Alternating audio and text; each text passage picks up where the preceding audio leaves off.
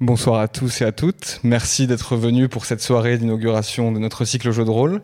Alors c'est un très grand honneur pour moi ce soir d'accueillir un maître de jeu de grand talent qui va venir vous parler de son art, c'est-à-dire écrire des histoires.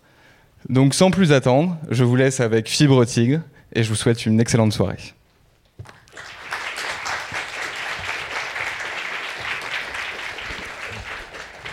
Bonsoir, c'était très court comme présentation. Je pensais qu'il allait parler du cycle. Euh, juste pour vous dire que, alors c'est trop tard, mais semaine prochaine, on fait des jeux de rôle d'initiation. Et il y a une surprise dont je ne peux pas vous parler qui aura lieu en juin ou en juillet. Euh, merci d'être venus si nombreux pour parler d'un sujet un peu pointu. Je sais que on a parlé de jeux de rôle, vous venez pour des jeux de rôle, on a dit le mot jeu de rôle, et peut-être vous aimez Game of Thrones, c'est pour ça que vous êtes venus. On va pas parler spécifiquement du jeu de rôle aujourd'hui. On va parler de la fiction interactive et de l'écriture non linéaire, c'est-à-dire, euh, je le définirai bientôt. Et euh, enfin, c'est des concepts qui sont abstraits mais simples. Mais comme c'est abstrait, vous pouvez l'utiliser dans tous les tous les supports que vous voudrez. Voilà, si vous savez tourner à gauche, ça marchera pour la voiture ou pour le vélo. Euh, il faut voir que il y a 8 ans, à l'IRCAM, qui est à 200 mètres d'ici, j'ai assisté à une conférence d'une personne qui s'appelle Emily Short, qui est, euh, qui est la deuxième personne la plus douée dans le monde pour la fiction interactive. Il y avait trois personnes dans le public, dont moi. Je pense qu'il y avait l'organisateur aussi. Et euh, la pauvre, c'est dur. Moi, vous êtes beaucoup, mais euh, il n'y avait pas grand monde. Mais c'était une conférence incroyable, c'était en 2015. Et en fait, ça a été tellement riche que ça m'a ça m'a donné euh, du travail pour. Euh, je n'ai pas encore terminé de travailler tout ce qu'elle m'a donné à ce moment-là. Donc j'espère que ça va vous. Euh, comment dire Ce soir, tout ce que je vais vous dire, c'est plus ou moins compréhensible. Vous allez voir, c'est très simple, c'est structuré. Et peut-être ça vous donnera envie de, de creuser plus loin. la création. Alors, je vais dire beaucoup de choses de façon un peu péremptoire, affirmative, ça marche comme ça. C'est comme ça qu'il faut faire, ça c'est nul, c'est pas bien.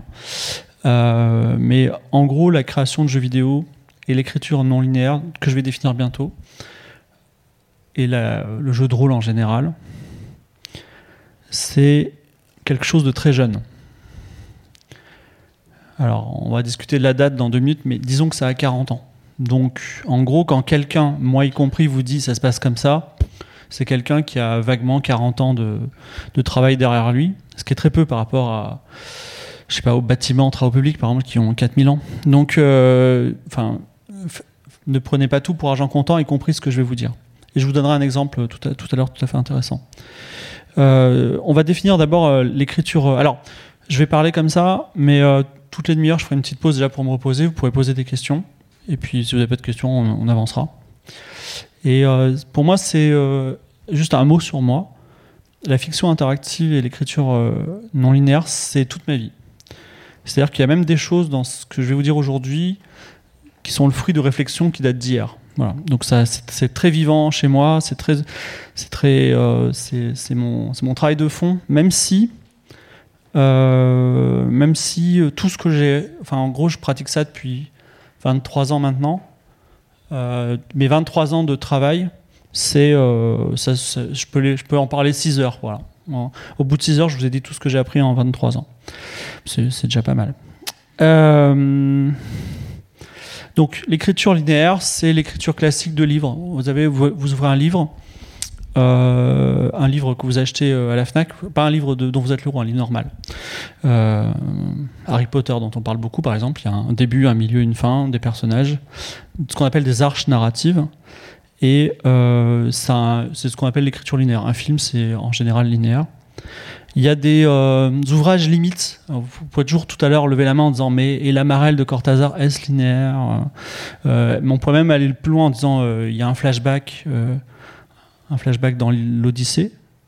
Est-ce que le flashback finalement ça rompt la linéarité du récit? C'est pas, pas très important. Nous on parle vraiment des travaux de l'Oulipo, c'est-à-dire vraiment le, fait de, casser le récit de, le séparer en morceaux, de le rendre, euh, enfin, de le rendre interactif. On va en parler.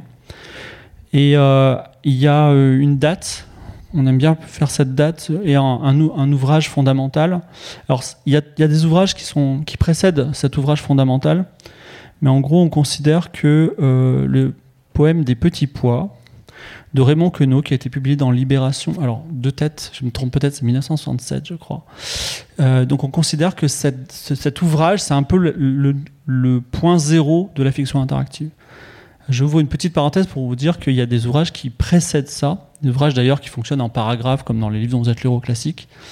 Et, euh, mais aujourd'hui, il y a un marché de spéculation et de collectionneurs donc ce type de savoir, euh, on va dire, est réservé aux collectionneurs pour le moment, qui veulent mettre main, basse sur les, œuvres avant de dire ah, finalement, en 1950, il y avait ça qui était sorti, c'était très bien.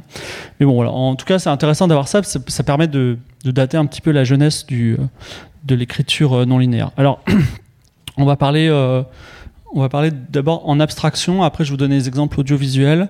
On va parler beaucoup de jeux vidéo, je suis désolé, mais euh, le jeu vidéo aujourd'hui, c'est. Enfin, le jeu vidéo, l'informatique en général, c'est un outil qui permet de, bien, euh, de bien manipuler euh, le texte, ou les images, peu importe, en tout cas le récit.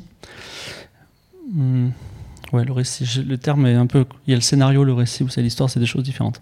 donc, dans une écriture linéaire, vous avez vous avez un personnage, par exemple, il est dans une pièce et euh, il va décider de sortir de cette pièce par la porte gauche. Et on peut. Euh, en fait, vous pouvez rien y faire. C'est-à-dire, vous pouvez toujours vous, lire le chapitre et vous coucher en disant Et s'il était sorti par la porte droite, qu'est-ce qui serait passé? D'ailleurs, il y a des livres qui fonctionnent là-dessus. Mais en fait, on est un petit peu prisonnier euh, de cet état de fait. On est prisonnier, mais le récit est qualitatif.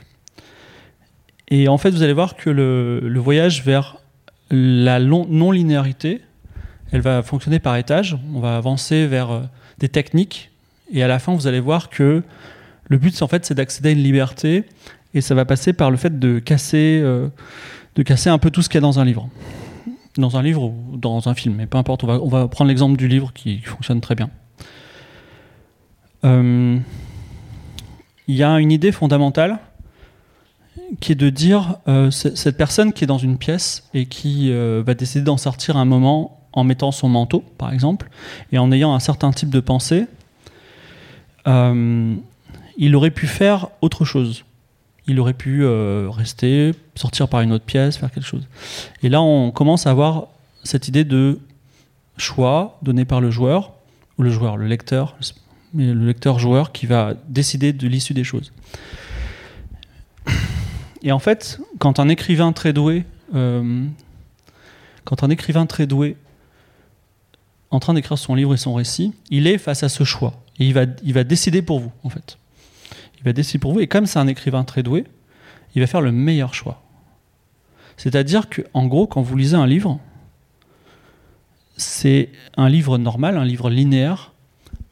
C'est comme si quelqu'un faisait les choix pour vous, mais faisait les meilleurs choix en permanence ce qui fait que vous avez une excellente expérience de récit. C'est une idée fondamentale que je dis très tôt, mais elle va revenir plusieurs fois.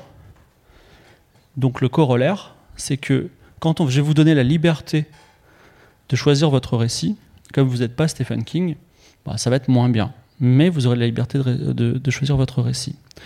Et c'est extrêmement compliqué aujourd'hui, ce lâcher prise euh, de la part des, euh, des créateurs, de donner la liberté à des, spectateurs, joueurs, de choisir leur récit parce qu'ils ont peur qu'il y ait une, perte de qualité qui existe, qui est réelle, mais ça ne veut pas dire que la valeur globale de l'œuvre diminue. Alors, vous avez vu ça, il n'y aura aucune image, j'en ai préparé aucune. Voilà, je vous le dis, j'ai pas eu le temps. voilà. Mais euh, habituellement, je fais des conférences devant quatre personnes, donc je suis très content que vous soyez venus si nombreux. Euh, donc, euh, on, fonctionne souvent par embranchement. Je vais vous faire un petit dessin. On va, parler beaucoup d'embranchement, puis après on va, on va plus en parler. Parce que souvent on se dit, ah, les embranchements, c'est un peu la façon. Enfin, c'est un, un, outil très utile, excusez-moi. C'est un outil très utile, les embranchements, pour symboliser la non-linéarité d'un récit. Je vais mettre ça là. Donc, en général, la norme veut qu'on commence en haut et on arrive en bas donc start, euh, final. Donc dans un roman, vous n'avez pas trop le choix. Voilà. Euh, euh, dans un récit, linéaire, dans un récit non, non linéaire, vous allez avoir plusieurs choix. Voilà. Et là, je mets M pour mort. ok parce que mort ou euh, mauvaise fin, on va dire, et là où on a une fin désirable. On peut imaginer avoir deux fins souhaitables dans un, jeu. Euh, dans un jeu ou dans un roman interactif, peu importe. Donc en fait, on fonctionne en arborescence.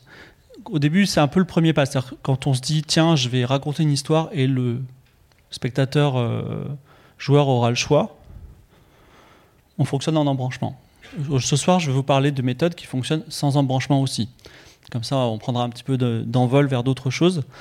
Euh, et, c'est très intéressant de sortir des embranchements. Voilà. Parce qu'en fait, toujours pour parler de la liberté,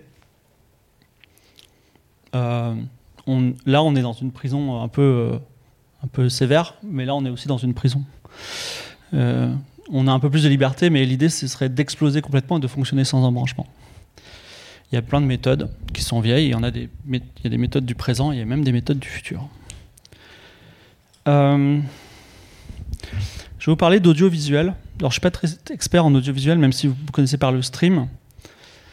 Euh, l'audiovisuel classique, si vous demain vous êtes auteur ou si vous êtes déjà auteur pour euh, de la série télé comme Netflix par exemple, hum, on attend de vous une approche qu'on pourrait dire structuraliste, qui est la suivante. C'est-à-dire que euh, quand, vous êtes, pitchez une série, quand vous allez imaginer votre série télé, vous allez vous dire j'ai besoin de personnages qui sont consistants, c'est-à-dire le héros, il a un nom, il a un passé, il a des motivations, il est tridimensionnel d'une certaine façon. Et on va le mettre dans un contexte logique. Voilà. Euh, c'est, euh, je sais pas, le héros, euh, enfin, prenez n'importe quelle série télé, vous, comprenez que les héros, ils, ont de la personnalité, ils ont des motivations, ils sont face à un, contexte. Et en fait, le, normalement, on attend du scénariste qui s'installe dans une chaise et qui ils disent, ils regardent logiquement ce qui va se passer. Comme le héros a une certaine personnalité dans un contexte précis, il va logiquement se passer des choses. Et d'ailleurs, les spectateurs, qui sont exigeants aujourd'hui en termes de scénario, ont tendance à critiquer les séries télé dans lesquelles il y a des incohérences. Pourquoi le héros s'est mis à faire ça? Ce n'est pas logique, je ne comprends pas, cette mauvaise écriture. Donc on attend une très forte logique en audiovisuel.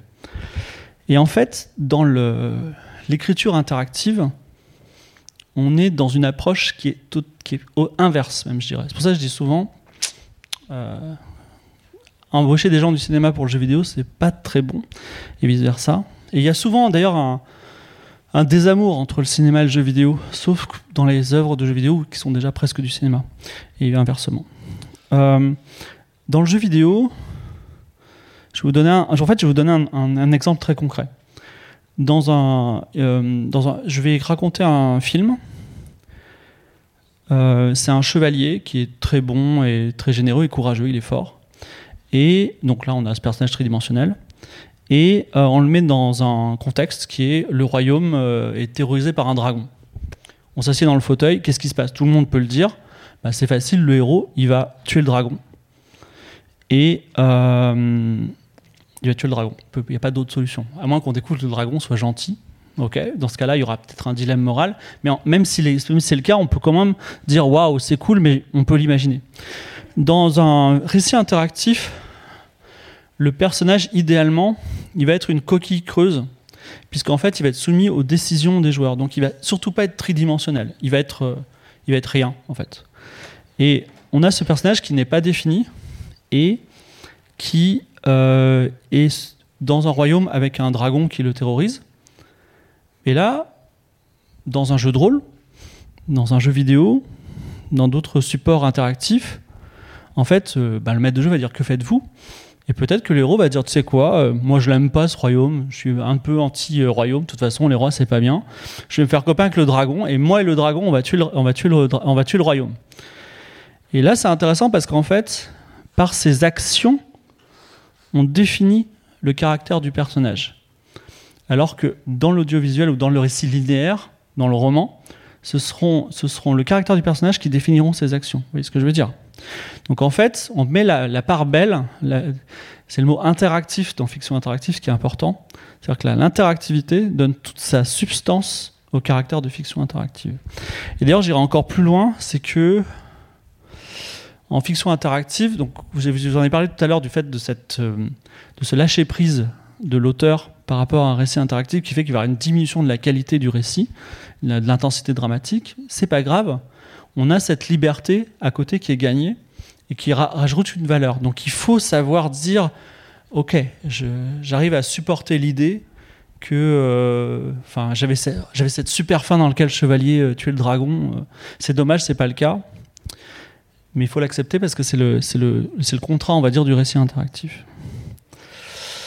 Je vais vous parler rapidement des embranchements. ça va durer, l'ensemble de l'intervention va durer, on va dire, 1h30 et vous pourrez poser des questions toutes les demi-heures en gros. Euh, je vais vous parler de ça, des embranchements. Donc, est-ce que est-ce qu'il y a, qu'il a quelqu'un qui n'a pas compris ça l'embranchement? Comme ça, il dit non, j'ai pas compris. Ouais, ok. Bon, ceux qui viennent d'arriver, c'est pas grave, c'est pas très compliqué. Donc en gros, on a un début et là, on, a une situation initiale. Euh, vous êtes dans une pièce, il y a une porte bleue, une porte rouge, vous voulez parler par où? Je vais aller par la porte rouge. Et là ensuite, euh, je sais pas, je peux aller à gauche, à droite. Mais je vous dis ça, mais ça peut être un dialogue aussi. Je suis en train de discuter avec mon banquier je décide d'être méchant ou euh, gentil, bah, si je suis méchant, déjà, je pars dans un endroit où on va, je risque de mourir, d'arriver à une mauvaise discussion. Mais bon, euh, cet embranchement, ça peut représenter plein de choses. Ma voiture est en panne, euh, je décide de partir tout seul dans la tempête, ou je décide de réparer ma voiture. Vous voyez, il se passe des choses. Donc, en gros, on a cet embranchement qui vient, et là, on a des nœuds. Voilà. On va parler rapidement d'embranchement parce que c'est la base, hein, il faut, les connaître un peu. Euh, donc ce qui est intéressant, vous allez voir, c'est vraiment chouette les embranchements parce que juste avec la forme du truc, en fait on peut déduire des tas de choses. Et vous allez voir qu'on va aussi avoir deux outils très importants. Euh, le premier outil, c'est que là on s'aperçoit que cette zone-là, par exemple, elle n'est pas terrible parce que quoi qu'il arrive, on va mourir. Là, par contre, ces zones-là, elles sont relativement intéressantes parce que si on veut arriver à la fin, on est obligé de passer par ces points-là. Ces points-là sont très importants. Ce point-là, cette zone-là est pas très cool. Et en fait, bon, imaginez évidemment dans un récit complet, les organigrammes sont beaucoup plus grands. Mais en fait, juste d'un coup d'œil, vous voyez les choses importantes et les choses moins importantes. C'est-à-dire que si vous étiez par exemple des producteurs de jeux vidéo à grand budget, ils auront plusieurs centaines de millions de dollars. C'est les quadruples A maintenant. En fait, euh, ça n'existe pas pour la fiction interactive, mais peu importe. Et donc, euh, en fait, vous avez une répartition du budget. Vous n'allez pas mettre un million d'euros sur un truc. De toute façon, les gens vont mourir. Et dans les solutions, à marquer surtout, faites pas ça, tu vois. On va plutôt mettre de l'argent dans les points obligatoires. Voilà. Donc en fait, on a une répartition financière. je vous parle d'argent, mais en vrai, si demain vous faites quelque chose euh, gratuitement, on peut aussi parler d'effort. C'est-à-dire que là, vous savez que vous allez mourir. Ok, tu meurs, tu meurs, c'est pas bien. Voilà, vous, pouvez commencer à.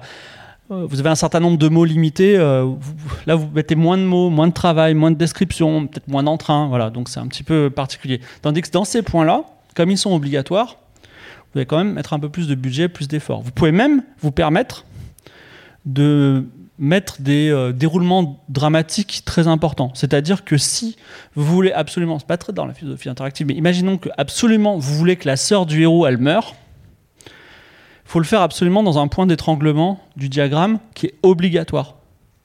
Parce que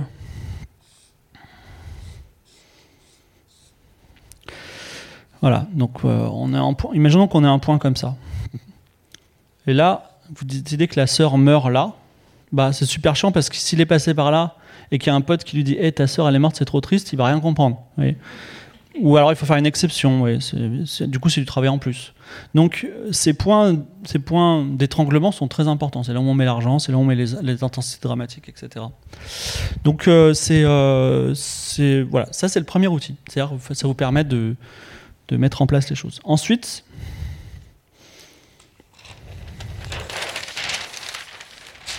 Et là, c'est le deuxième outil, très important. Alors, ceux qui connaissent euh, mes podcasts et euh, mes conférences ont déjà entendu ça, mais je vous promets qu'après, dans la deuxième partie, il y a des trucs que j'ai jamais dit.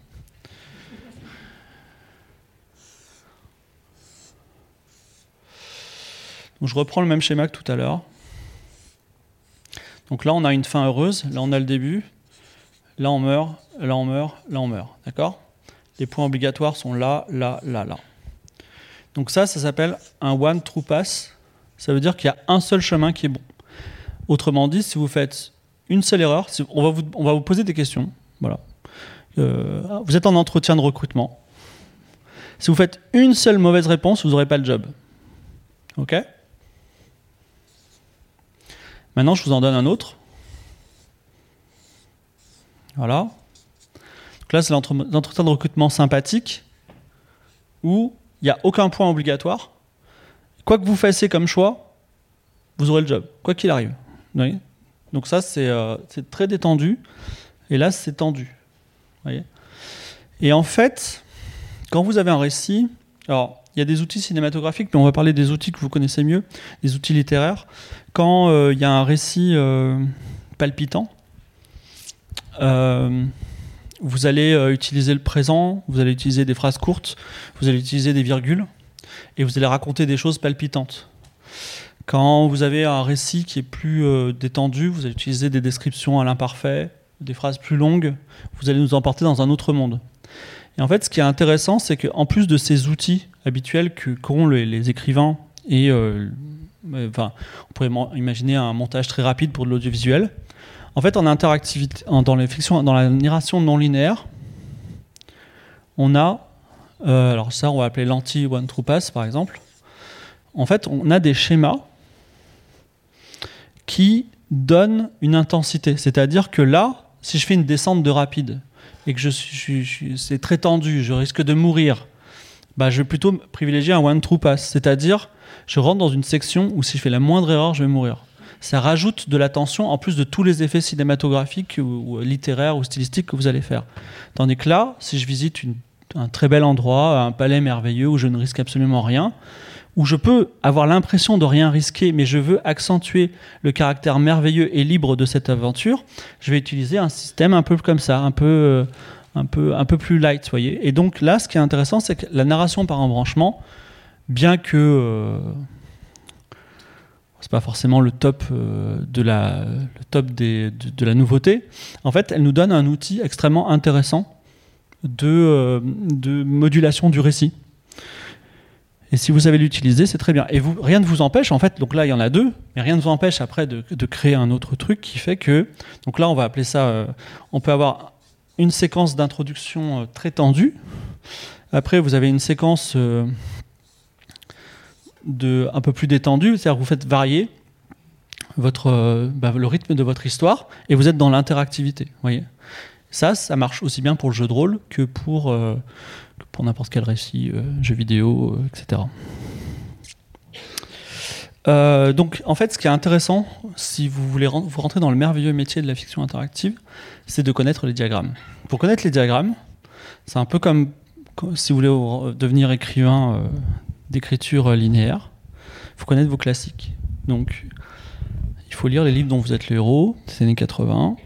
Il faut jouer à des jeux vidéo en ayant conscience de ces euh, labyrinthes guidés dans lesquels on est. Et on se dit quel, quel, quel type de liberté j'ai là et quel, euh, comment dire, dans quel système j'avance.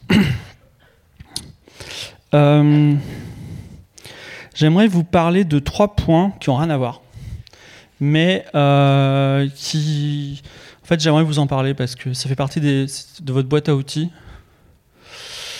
Donc, euh, il y a une scène dans euh, Le cercle des poètes disparus dans lequel ils analysent euh, de façon un peu mathématique un, poème et le prof dit mais non les poèmes c'est merveilleux. Déchirer cette page jeter le livre par la fenêtre monter sur les tables c'est trop bien. Euh, et là je fais l'inverse vous voyez. Donc euh, je vous dis au contraire et j'ai une approche très mathématique et très très bah, très schématique de, du récit. Et en fait autant j'aime beaucoup ce film autant bah, l'écriture c'est technique Euh, l'écriture interactive, c'est très technique, c'est même mathématique. Et je vais vous donner un exemple, un exemple, euh, un exemple que j'aime bien utiliser, et que j'utilise personnellement pour tous mes récits, et notamment pour la partie qui s'appelle le world building, c'est-à-dire la construction de l'univers. Donc en gros, si vous rentrez dans un bar à Paris, dans n'importe quel arrondissement au hasard, il y a quand même assez peu de chances que vous rencontriez quelqu'un que vous connaissez. Par contre, si vous vivez dans un, village de 30 habitants et que vous rentrez dans le seul bar du village, vous allez probablement rencontrer quelqu'un que vous connaissez.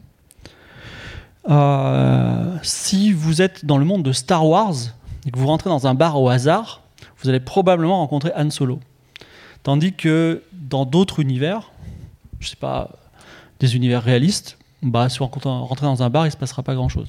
C'est quoi la différence entre ces deux univers? Il y a un univers qui est très dense, c'est un univers où c'est un village. il y a un univers où. Euh, enfin, il y a aussi l'univers réel où on est 7 euh, milliards et il y a beaucoup de surface. Donc, par exemple, je vais vous montrer comment on peut modéliser ce système de densité d'univers. Donc, moi, je, donne, j'appelle ça n.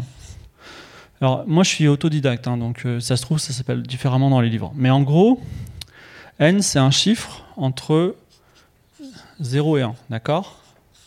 Je pourrais faire des crochets, mais c'est pas très important. Euh, et euh, en gros, ce chiffre, il va déterminer, enfin ce nombre plutôt, il va déterminer la probabilité, la densité de votre univers. Donc en gros, imaginons qu'on ait un univers à 0,5. Ça veut dire quoi? Ça veut dire que, que je connais, j'ai trois amis. Quand je rentre dans un lieu, j'ai une chance sur deux, donc 0,5 euh, égale une chance sur deux, j'ai une chance sur deux de voir un de mes amis. Sinon, c'est des nouvelles personnes. Si c'était 0,1, j'ai une chance sur 10 de voir mes amis. Sinon, c'est des nouvelles personnes. voyez? Et donc, en fait, cette densité, vous pouvez la faire varier et vous donner un cachet à votre univers. Mais surtout, ce qui est très intéressant, c'est que quand vous associez ça à des mécaniques interactives, en fait, vous n'avez même plus à réfléchir. C'est-à-dire que, en gros, enfin, là, vous êtes un peu comme le structuraliste, c'est-à-dire que vous vous asseyez dans un fauteuil, mais en fait, vous laissez faire les maths qui vont décider pour vous. Vous rentrez dans ce bar, laissez-moi calculer. Ah oui, il y a deux gars que vous connaissez. Mais quand je dis des gars, ça peut être aussi des barques de bière que vous connaissez, des tables que vous avez déjà vues. En fait, tous les éléments de l'univers peuvent être familiers ou non familiers. Vous voyez ce que je veux dire? Donc, en gros, euh, moi, je vous invite à modéliser mathématiquement, non pas euh, de façon abstraite, des relations entre personnages, entre éléments de l'univers. Et voilà, c'est, ce que je voulais vous dire, c'est que on a une approche fondamentalement mathématique, entre autres de la densité que j'aime bien. Euh, il y a quelque chose dont je vous ai qui est compliqué aussi en fiction interactive. Je voulais vous mettre en garde sur quelque chose. Le monde du jeu de rôle est pas très intéressant euh, économiquement.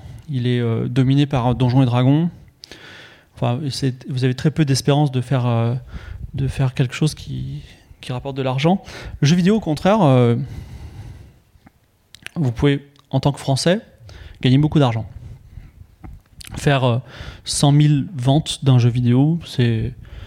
en général, soit on en fait. Enfin, comment dire il y a des gens, ils vous disent j'ai vendu que 10 000 jeux vidéo et ils sont hyper malheureux. C'est la fin de la vie pour eux. Voilà, il y a des écrivains, quand ils vendent 10 000 livres, ils sont très contents. Donc en gros, pour vous dire que le, monde du jeu vidéo est aujourd'hui marche tellement bien, en plus il y a des marges qui sont extraordinaires, un écrivain va te payer 8%, quelqu'un qui fait un jeu vidéo va, prendre, euh, après la marge du distributeur, 70%.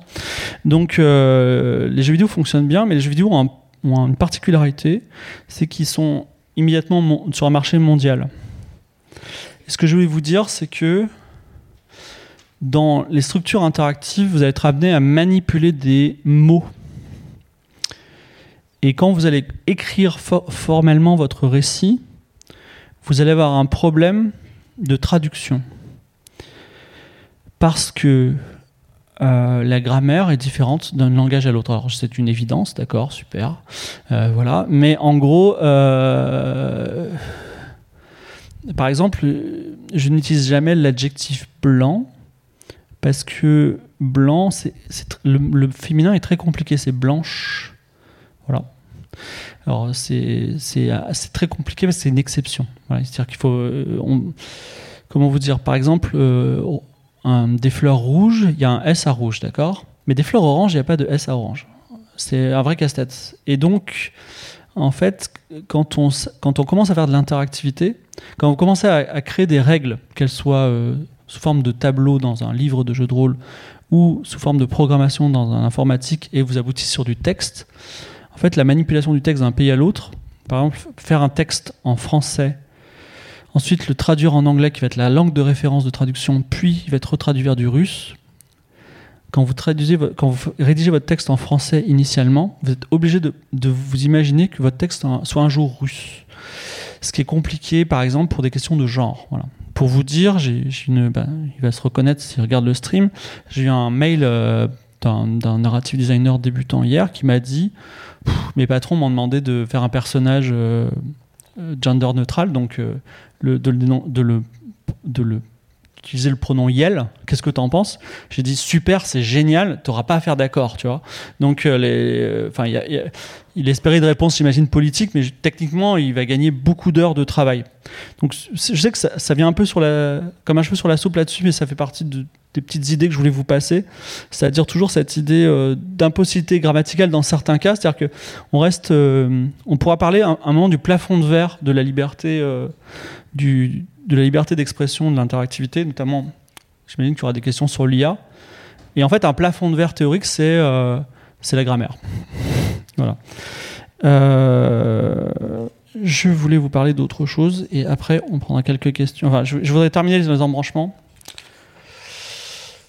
Euh, je voulais vous montrer quelques il y a un jeu qui s'appelle Zelda Breath of the Wild, peut-être vous avez joué. Bon, il y a d'autres jeux qui fonctionnent comme ça. Donc en gros, vous savez, je vous ai montré des embranchements, je vais vous en montrer un bizarre. Voilà. Donc ça, c'est typiquement un open world à la Zelda Breath of the Wild. Pourquoi? Parce qu'en fait, on peut aller directement à la fin dès le début, mais c'est un peu dur. Donc on va, on va, faire, on va, on va, on va, on va chercher dans des arbres différents, différents récits. Et en fait, on va revenir au point initial au départ. Vous voyez, on va, on va sur des schémas cycliques. Ce que je veux vous dire, c'est que dans les schémas d'embranchement que je vous ai montrés, il y en a qui sont très étranges. Il y, en a, il, y a, il y a des schémas qui ressemblent un peu aussi à ça. C'est pour ça que dans les études des schémas, euh, j'ai un, compte YouTube où j'en parle un peu plus. Mais en gros, euh, vous pouvez avoir ça, en fait, vous pouvez vous balader d'une région à l'autre, visiter euh, les sous-régions et à un moment débloquer la clé qui vous permet d'aller là. Voilà. Donc, euh, il y a plein de choses à faire sur le schéma et on a, très peu exploré, même si c'est pas forcément quelque chose d'avenir. Euh, je voulais vous parler aussi d'une petite chose qu'on utilise. C'est les. tout à l'heure, je vous ai montré ça chose qu'on fait souvent. On a, on a, les joueurs, ils ont, enfin, ce qui est important, ce qui est important dans, le, dans la fiction interactive, c'est l'interactivité. Les gens, ils veulent appuyer sur des boutons. C'est vraiment très important. C'est très caricatural, mais vraiment, les gens, ils veulent appuyer sur des boutons. Et ils veulent, ils veulent surtout pas avoir votre, enfin, ils veulent, ils veulent avoir une histoire, mais en fait, ils veulent pas tellement avoir votre histoire. Votre histoire, elle est pas très bien dans le fond, parce que les jeux vidéo, c'est un peu niveau fanfic. Ok, vous allez me sortir cette histoire de jeu vidéo est trop bien, mais en vrai, globalement, c'est pas très bon. Pourquoi? Parce que c'est interactif. Et aussi parce que euh, parce qu'on n'a pas beaucoup de talent aussi dans le jeu vidéo. Mais ce que je veux dire, c'est que parfois c'est compliqué de, faire toujours des choix pertinents. En fait, si on avait une structure, je euh, je sais pas trop de place, mais en gros à chaque fois qui se séparait en deux comme ça, voilà. On en parlera souvent, mais en gros, ça fait 2 euh, puissance n, ça va très très loin, très très rapidement, donc c'est compliqué. Donc on est obligé de reboucler sur des, schémas existants. Souvent on a ça en fait. Euh, Mass Effect, vous montez à bord du vaisseau et euh, le, pilote vous dit Ça va capitaine? Et toi tu peux dire oui ou non. Il va dire ok capitaine il y a des euh, y a des gens qui sont montés à bord tu vois. En fait en gros il en, il en a un peu rien à foutre. Même totalement il y a aucun incident. Mais vous vous avez eu un choix et vous avez dit hey, j'ai fait un choix j'ai dit que j'allais bien et tout c'est pertinent tu vois. Et euh, mais ça marche. Et en vrai non seulement ça va même plus loin que ça. C'est-à-dire euh, vous pouvez vous pouvez totalement avoir par exemple un dialogue avec cette personne il va vous dire euh, mais c'est quoi votre enfance? Et tu vas raconter ton enfance tu as plein de choix tu vas dire euh, moi vous savez j'ai été élevé dans un orphelinat ou euh, je suis un fils de riche, j'ai huit sœurs et huit frères, ça s'est bien passé. Donc des tas de choses différentes. À chaque fois, le gars il vous dit ouais, ouais, ouais, ouais, et il se passe rien à la fin. Alors c'est cool, c'est cool qu'il y ait des conséquences à tout ça, mais souvent il se passe rien. Ça s'appelle l'illusion du choix. Moi personnellement, je dis que c'est pas grave du tout, parce qu'en fait, vous avez créé une biographie de votre personnage. Vous êtes amusé à créer une biographie du personnage si effectivement vous avez dit j'ai sept sœurs et à un moment vous rencontrez une de vos sœurs, c'est classe. Mais rien que de l'avoir fait, c'est pas mal. Et donc souvent on a ce qu'on appelle l'illusion du choix, c'est-à-dire ces petits choix qui, ne servent à rien, mais en fait qui permettent aux joueurs de s'exprimer. Et c'est ça qu'on veut. On veut appuyer sur des boutons et on veut s'exprimer. C'est très important. Euh, il y a euh, quand même, je, reviens sur la sœur qui, enfin, j'ai cette sœur et donc est-ce qu'on va rencontrer une des sœurs lors du récit? Alors, quand ça arrive pour la première fois en tant que joueur ou en tant que, consommateur, euh, par exemple d'un jeu de rôle, vous êtes dans un jeu de rôle et il y a un gars qui dit euh, Moi j'ai fait un jeu de rôle donc, qui s'appelle Game of Roll, dans lequel un de mes joueurs a prétendu s'appeler Alfredo de la Puerta à un moment. Et quatre épisodes plus tard, il rencontre vraiment un gars qui s'appelle Alfredo de la Puerta, tu vois. Et il se dit, mais qu'est-ce qui se passe? Pourquoi Je comprends pas? Et il s'est, créé toute une histoire, que j'ai juste pris le nom et je l'ai mis. Donc, ce que je veux dire, c'est que c'est cool. Quand ça arrive, c'est cool. Mais si ça n'arrive pas, ce n'est pas grave. C'est ça que je voulais vous dire. C'est tout bête, mais parce que y a, je sais que j'ai vu au moins un développeur de jeu dans cette salle, et c'est un peu le cauchemar des développeurs de jeux de faire des choix euh, meaningful, c'est-à-dire des choix vraiment qui portent. Or, la, seule, la, première, enfin, dans cette idée de d'illusion du choix, vous avez une partie dans laquelle je m'exprime et je commence à créer effectivement mon background, ma tête. On va parler, de on va parler des ellipses et euh, de la, oui, de la puissance de l'ellipse. Et une partie de j'ai les conséquences de ce que j'ai voulu. Mais euh, déjà, si vous avez la moitié du gâteau, c'est mieux que. Enfin, si vous avez le gâteau entier, c'est mieux, mais si vous avez la moitié du gâteau, ça marche très bien. Donc n'hésitez pas en tout cas à faire ce type de choses. Également, je voulais parler d'un concept qui est, euh, qui est la bulle de réalité. Euh, qui va, en fait, je vous mets plein de concepts comme ça parce qu'à la fin, je reprends tout et on en, parle pour des techniques un petit peu avancées. Donc, euh, la bulle de réalité, c'est quoi? C'est votre personnage. Donc, on, on, a des histoires qui sont caractère centriques, c'est-à-dire que tout est orienté autour du personnage, ce qui est très bien. Très bien parce que les humains, ils adorent qu'on parle d'eux. Et d'ailleurs, ça va même loin. On pourrait se poser. Souvent, on pose la question c'est quoi une œuvre d'art? Souvent, une œuvre d'art doit parler de l'humain, de l'humanité. C'est un peu comme un miroir. Sinon, il n'y a pas trop d'intérêt dedans. En tout cas, euh, les, histoires caractères centriques sont, sont entourées autour, sont, fonctionnent autour du personnage. Alors, euh, dans un monde interactif, imaginons qu'il vit par la magie de l'ordinateur ou du jeu de rôle, l'imagination du maître de jeu.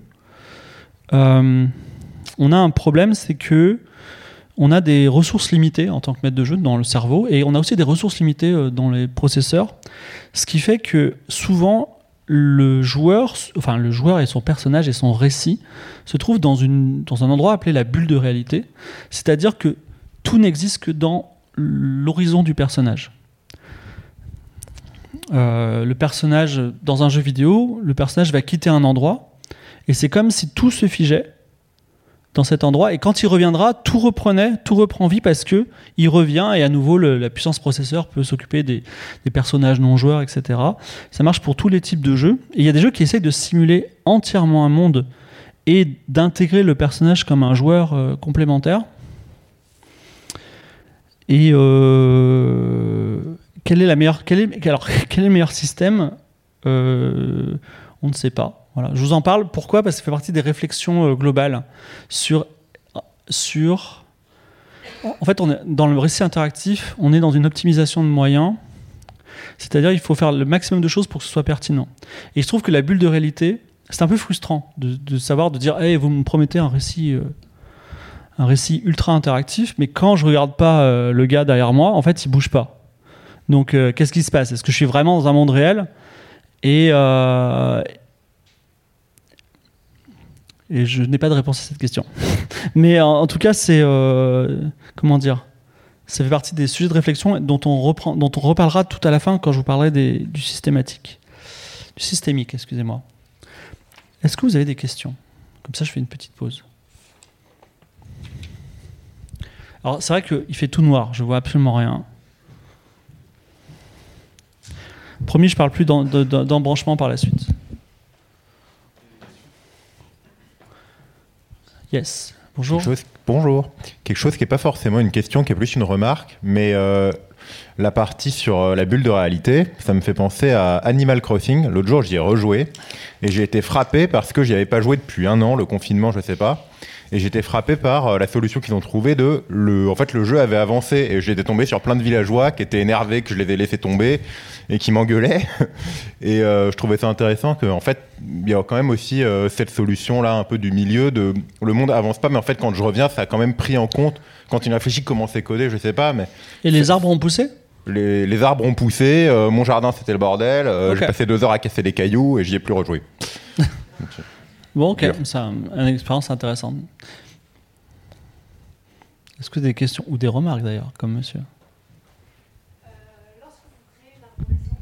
Oui. Lorsque vous créez une arborescence pour un livre dont vous êtes le héros, par exemple, ouais. est-ce que vous imaginez les différentes fins possibles et vous créez les chemins Ou au contraire, vous avancez et vous imaginez les chemins au fur et à mesure?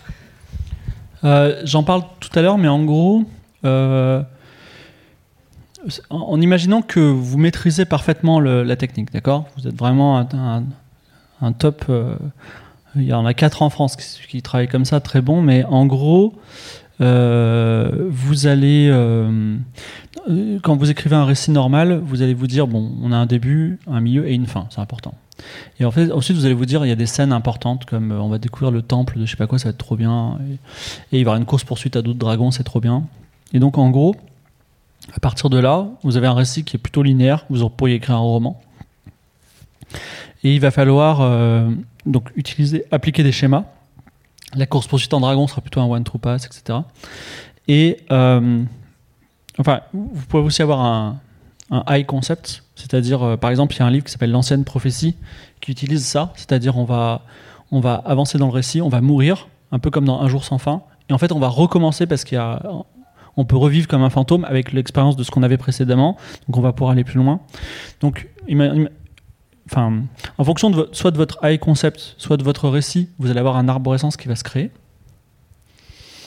Et puis euh, après, euh, vous savez, 90% des livres dont vous êtes ils ont été écrits entre 1980 et 1992. Et on considère que c'est des classiques qu'on n'a pas réussi à dépasser. Donc, euh, je vous invite. Il y a des très bonnes maisons d'édition, par exemple Alconos, qui fait de très bon travail. Et euh, je vous invite à, à, nous présenter quelque chose de nouveau. Voilà. Je suis désolé, j'ai pas répondu clairement. Mais en gros, euh, parce que ça fait un peu partie des choses dont je vais parler tout à l'heure. Mais il faut à la fois connaître tout un éventail de techniques. il faut connaître les arborescences. Et il faut savoir qu'est-ce qu'on veut faire ressentir aux joueurs Tu vois?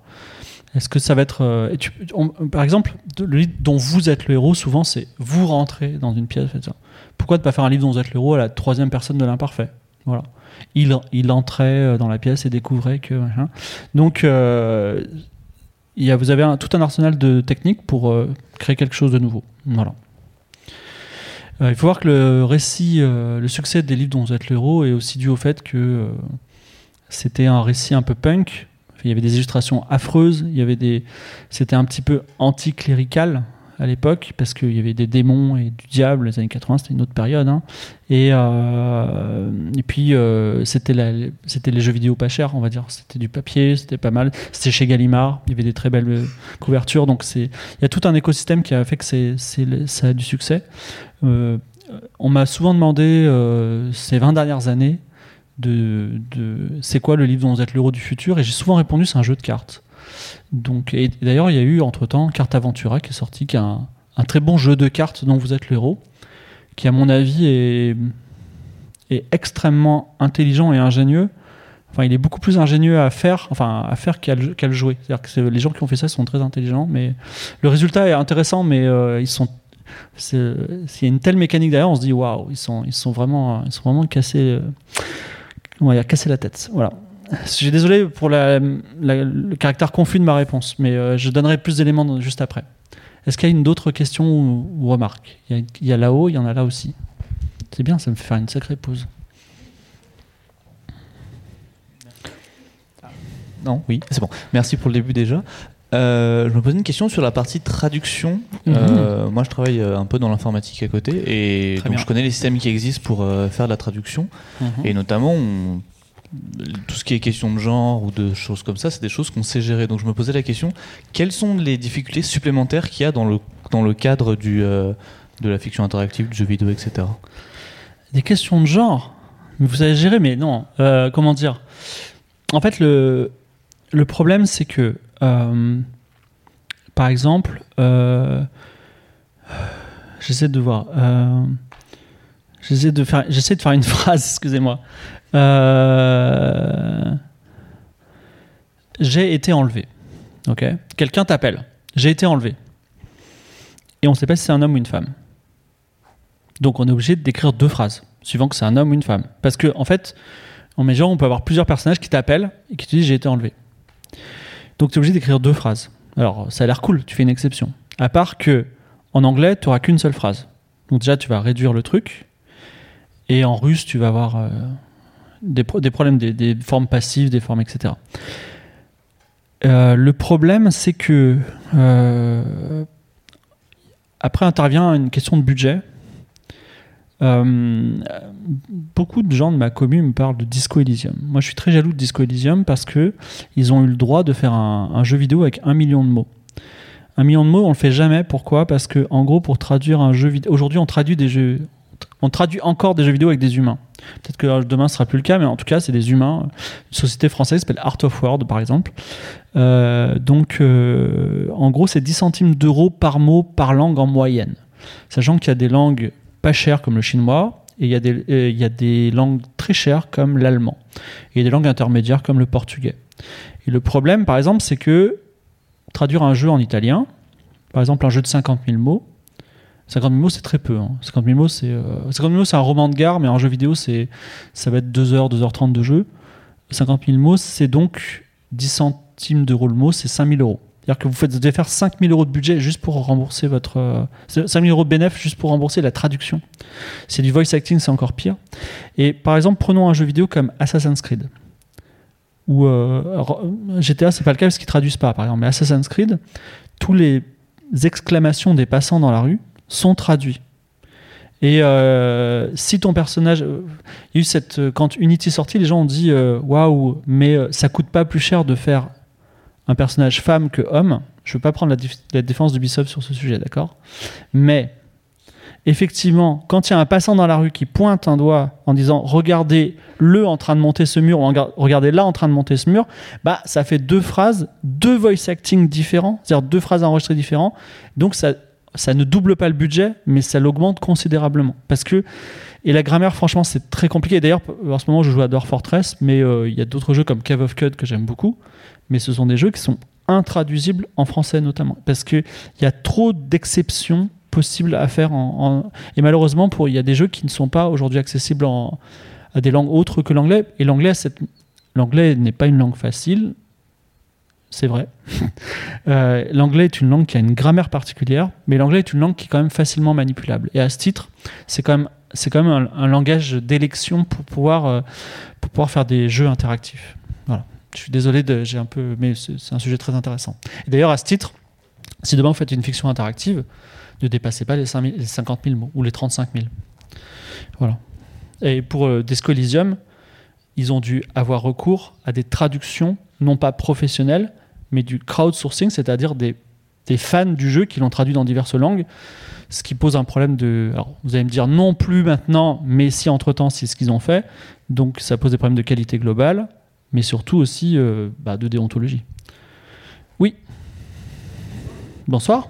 J'ai euh, juste une remarque par rapport au, bran- au branchement que vous aviez fait. Oui. C'est euh, lorsque vous faites le losange, le losange vous dites euh, c'est pas enfin c'est bien lorsque le monde tourne autour du héros, que enfin que les gens que les gens aiment bien cliquer et que en fait ça ce serait l'idéal.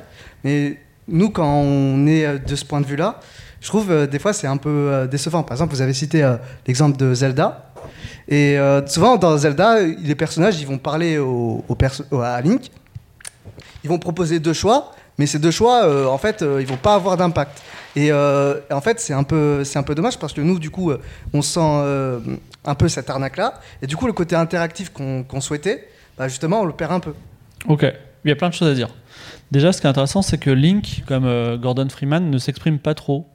C'est un choix assez intéressant euh, du personnage silencieux qui va.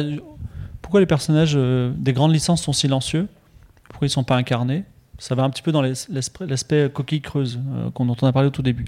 Ensuite, pour être certain que les choix qu'on fait n'ont pas de pertinence si on veut qu'on prenne l'un ou l'autre, tu peux le, le ressentir euh, par intuition, mais sinon tu es obligé de le faire, finir le jeu, de recommencer, de faire l'autre choix. Ce qui est euh, long. Mais nous, en fait, d'un point de vue commercial, je vais dire un truc affreux, mais en gros, nous, à partir du moment où tu as joué plus de deux heures à un jeu, tu peux pas te faire rembourser par Steam, on est content. Donc en vrai, si t'es pas content, tu as refait le truc en disant hey, c'est une arnaque, désolé, voilà, c'est ce qu'on va te dire. Donc euh, pour nous, mais et toi t'es pas content, mais en vrai pour plein de gens ça, ça passe, ça passe très bien, ils sont très contents. Donc euh, puis comment dire, si tu commences à comprendre les tricks euh, de narration comme ça, c'est peut-être qu'il est temps de passer à des jeux vidéo dont les exigences de narration sont plus élevées. Voilà, c'est comme à un moment euh, on arrête de regarder des films de pingouins au cinéma, c'est cool hein, les films de pingouins, je regarde de temps en temps et on va voir, euh, je sais pas, un film un peu plus pour adultes quoi, voilà. Est-ce qu'il y a d'autres questions? Ce sera la dernière et après je reprends. Monsieur Barbu là-bas.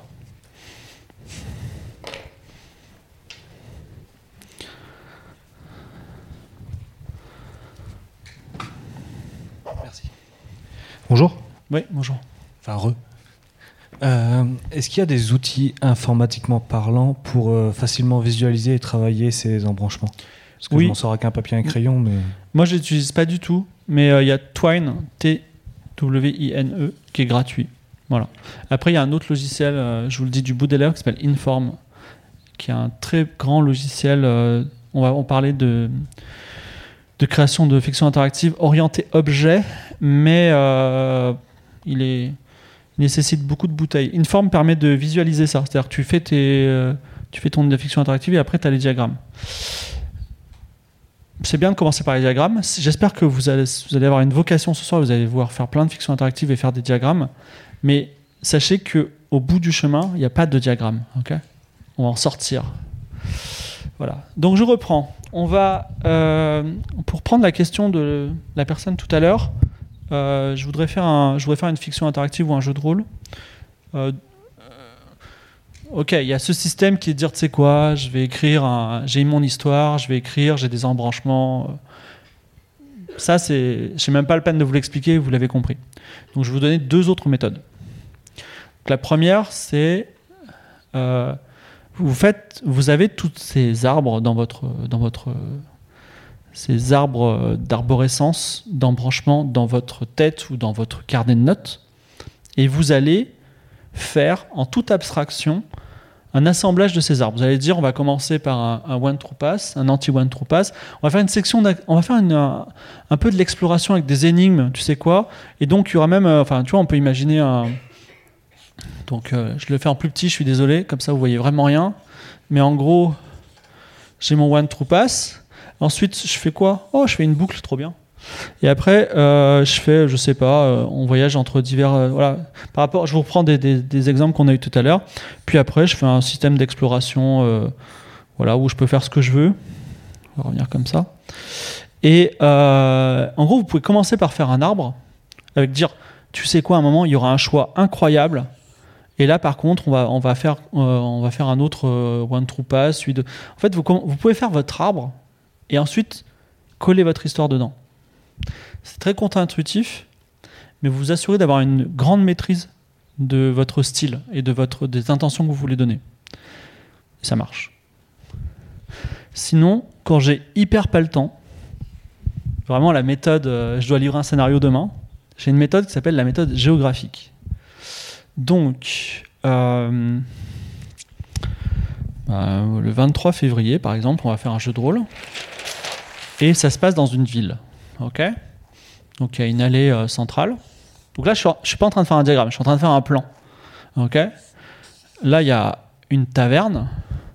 Là, il y a une église. Ok Je mets une petite croix. Euh, là, il y a une banque. Ok et euh, là, c'est là où le héros va vivre, ok Mais il va arriver par là, au début, comme ça. Et là, il y a des méchants, ok Là, je mets un petit M, ok Donc là, j'ai fait un plan. Et en gros, vous faites ce plan, et vous allez dire, bah, j'arrive. Qu'est-ce que je peux faire? Je peux aller voir les méchants direct parce que je suis. Voilà. Ou alors, je peux faire ça. Voilà. Ou alors, je peux faire ça et ensuite aller là. Je peux rentrer là-dedans. Euh, là, il va se passer des choses, tu vois. Là aussi, je peux rentrer par une porte secrète dans l'église. Je peux même aller directement dans ma maison. Je peux sortir par là et peut-être re-rencontrer les méchants ou aller à la banque, etc. Et là, en fait, en faisant ce plan, bah, vous êtes en train de créer un diagramme, tout simplement. Euh, vous avez exactement, ça vous apparaît naturellement, vous avez l'organigramme des embranchements ça se fait très rapidement. Et en plus, après, quand vous avez un peu de bouteille, vous dites, et tu sais quoi, on va mettre une zone un peu, un peu, un peu, un peu compliquée là. On va, on va, vous rajouter un petit peu euh, les diagrammes que vous connaissez déjà. Et en fait, vous avez euh, tout qui apparaît naturellement. Vous pouvez même imaginer que là, il y a une place centrale. Je l'ai mal faite, mais en gros, à partir de là, on peut reboucler partout, revenir, repartir, revenir, repartir, avoir un hub central. Le hub central, ça peut être même la, la maison du héros. Vous faites quoi une fois que vous êtes là et en fait, vous avez vos embranchements qui, se font par eux-mêmes. c'est une méthode extrêmement simple. Et en plus, on, ressent un petit peu, et ça me permet de faire une transition euh, élégante, euh, on ressent un petit peu les limites, enfin le labyrinthe dans lequel on évolue. Et là, comme on a, a eu une intervention pertinente tout à l'heure, c'est que, et je voudrais parler un, petit peu du concept de liberté,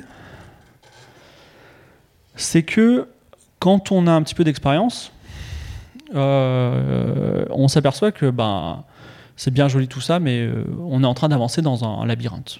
En fait, quand même quand je discute avec quelqu'un, je suis dans un labyrinthe. Enfin, dans le récit, hein, bien sûr. Et donc, euh, parfois, il y a des gens qui, au lieu de s'immerger dans le jeu et de dire yes, je rentre dans une ville, il y a des méchants, etc., ils disent ok, qu'est-ce que le jeu veut que je fasse c'est quoi les choix qu'il m'offre et c'est quoi les choix les plus optis en fait d'après ce que je comprends du labyrinthe qui s'offre à moi. Et là on rentre dans un truc qui s'appelle le méta-jeu. Et la question, une question ouverte du jeu vidéo, c'est est-ce que le méta-jeu c'est un jeu? Alors euh, moi je dis que oui, par exemple. Je dis c'est chouette. Je dis je trouve ça cool qu'on essaie de tricher, de pousser les bords, d'essayer de, comprendre. Il y a des gens qui détestent ça. Euh, et, puis il y a des gens qui n'ont pas les moyens euh, de l'empêcher. Euh, donc il y a un texte fondamental donc, que j'ai pas cité, que j'aime beaucoup, qui s'appelle The Craft of Adventure par Graham Nelson. Il est gratuit sur Internet, qui euh, date de 1995, dans lequel il parle de ça. Il dit euh, vous, avez un, vous avez un champ de mine devant vous, et le jeu veut que vous alliez dans une base secrète voler les plans du champ de mine pour traverser le champ de mine. Mais comme vous êtes hyper intelligent, ce que vous allez faire, c'est que vous allez sauvegarder, vous allez avancer sur le champ de mine, vous allez vous faire exploser, vous allez recharger, vous allez éviter la mine et ainsi de suite, c'est ce que vous avez le plan vous-même et vous traversez sans avoir fait la base secrète. Est-ce que c'est grave? À vous de voir. C'est une, question, une question intéressante, mais ce que je veux dire, c'est que les sensations du, un des défauts de l'embranchement à terme, c'est qu'il y a une sensation de labyrinthe deux-dimensionnel, de 2D. Et on peut, d'ailleurs, il y a des techniques simples pour sortir du labyrinthe 2D. Déjà, c'est de faire un labyrinthe 3D parce que on arrive beaucoup à, s'orienter dans un labyrinthe 2D, mais en 3D c'est très très dur chez nous. On n'a pas l'esprit qui est fait pour ça. Et un labyrinthe 3D, ça se fait simplement si on fait un jeu qui, est, comme ça, mais à deux joueurs. À partir du moment où il y a deux joueurs, et donc que chaque joueur ait ses embranchements propres, mais qui influent sur les, uns sur les choix de l'autre, il est impossible d'avoir un schéma, et donc on, rentre dans l'immersion. Euh, Il y a d'autres systèmes. Il y a d'autres systèmes, mais euh, bon, c'est un peu, marginal. Euh, J'ai pas trop le temps, excusez-moi. Donc, tout à l'heure, je vous ai parlé de Inform. Il faut que je vous en parle un petit peu quand même. Donc, c'est un langage développé par ce même Graham Nelson, qui se trouve être de la famille de Emily Short, dont j'ai parlé tout à l'heure. Euh, c'est un langage de programmation qui, depuis sa version 7, en 2002, je crois, non, en 2006, euh, est en langage naturel.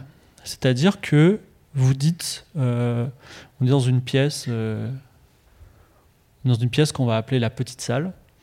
Dedans, il y a 148 sièges, et les sièges sont des choses qui sont en bois sur lesquelles on peut s'asseoir. D'ailleurs, par ailleurs, le, le mot siège, c'est un mot masculin. Voilà. En fait, vous dites, vous dites ça, vous parlez en fait, et c'est un langage de programmation naturel, c'est-à-dire qu'il comprend votre texte. Ça date de 2003, on n'est plus dans le chat GPT. Et en fait, vous compilez et vous, ça crée un, ça crée un, un open world textuel. Donc, en fait, en matière de fiction interactive, il y a ce qu'on appelle des open world textuels. Ça veut dire quoi? Ça veut dire que, en gros, il vous dit vous êtes dans une pièce, il y a 148 chaises, il y a des gars, il y a un micro, il y a des bouteilles d'eau, qu'est-ce que vous faites? Et vous pouvez faire ce que vous voulez. Dans la mesure où on, doit donner une instruction écrite et il y a ce qu'on appelle un interpréteur ou un parseur, c'est-à-dire un programme qui comprend votre phrase, qui peut aller très très loin. hein. Il y a un jeu de, de une personne géniale que j'ai oublié, mais le jeu s'appelle Rematch. Et il s'appelle son pseudo c'est Zarf, d'accord? Et pour information, Zarf, c'est la personne qui a dit c'est trop bien le jeu de la mafia, il faudra en faire un jeu de loup-garou. Et euh, qui a donné ensuite les loups-garous de Tierceleux, etc. Euh, et donc Zarf, il a fait un jeu dont on peut faire des, on peut faire, on peut introduire des instructions comme euh, demander à Cindy si elle est cap de ouvrir son sac et de prendre une, un- son livre et de l'ouvrir à la page 298, d'arracher la page et de mettre la page autour d'une boule de billard, par exemple. On peut faire ça en une seule phrase. Donc, les interpréteurs peuvent comprendre beaucoup de choses. Euh, c'est, une, technologie qui n'a rien à voir avec l'IA, qui, comprend simplement la syntaxe. Et euh, l'inform, ce qui est intéressant, c'est que on, on est plutôt. Alors là, on arrive, ça y est, on met un, pas. C'est quelque chose que, dont j'ai jamais parlé en, en conférence. Je voulais en parler. On met un pas dans l'univers. Il n'y a plus d'embranchement. Donc l'inform, il fonctionne en objet. C'est-à-dire que en gros, tous les sièges dont j'ai parlé, ils existent, sont des objets. Les bouteilles d'eau existent, sont des objets. En fait, on a des objets qui sont, là. Et on peut en faire ce qu'on veut dans la limite euh, de l'interprétation du parseur. Et ce que je veux dire, c'est qu'il n'y a plus d'embranchement. C'est-à-dire que si vous faites un jeu vidéo d'open world textuel ou d'open world classique, mais open world textuel, il permet de, manipuler n'importe quel concept. En fait, vous pouvez plus dire il y a un début, une fin. On peut se balader. C'est-à-dire que si je sors de la pièce, je ne suis pas dans un couloir où je vais continuer. Je peux re-rentrer dans la pièce et dire Hey, j'ai oublié la bouteille. Et même, je peux vider la bouteille là pour rigoler et ressortir. Donc, en fait, on peut, on peut faire. On a une liberté qui est importante. Et si vous voulez, on n'a plus de. On n'a pas d'embranchement pour le résoudre. Donc, on a des, des- des liens de pièce en pièce. Par contre, il y a quand même un début et une fin dans ces récits. Et on, va avoir des, schémas, mais ces, schémas représentent les, les parcours optimaux pour résoudre. C'est-à-dire que pour finir mon jeu, je suis obligé à un moment de sortir de la pièce, tu vois. Mais effectivement, le joueur, il va peut-être faire ça, remonter, revenir, vous voyez donc ça, c'est ce- c'est les open world textuels que permet Inform. Alors pourquoi pourquoi il n'y a pas un million de jeux en Inform et pourquoi par exemple Twine, qui fonctionne en embranchement, fonctionne beaucoup mieux? Parce qu'en fait, Inform a un, péché euh, terrible, le même péché que Dungeon AI, AI, Dungeon AI par exemple, je vais le dire en français, Euh, c'est qu'il faut entrer les commandes à la main. C'est-à-dire qu'il faut dire vider bouteille d'eau. C'est très c'est très c'est pas bien parce qu'en fait les joueurs ils aiment pas euh, ils aiment pas avoir des idées en fait. Ils sont pas très créatifs au niveau. voilà. Il faut pas. En fait, il faut. euh, pour tout vous dire, en ce moment, on travaille sur euh, des fictions interactives par la technologie ChatGPT par exemple.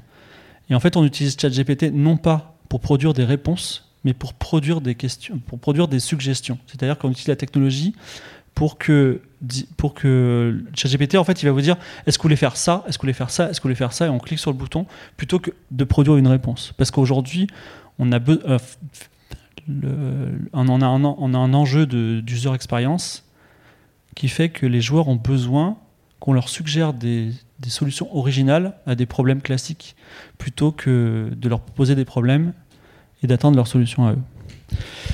Donc euh, ça c'est assez intéressant. D'ailleurs, je voudrais vous parler d'un quelque chose que j'aime bien dans la communauté. Alors communauté Inform, j'en ai fait partie de 2000 à 2006 sous un autre nom. Je faisais des jeux, je fais des jeux depuis 2001.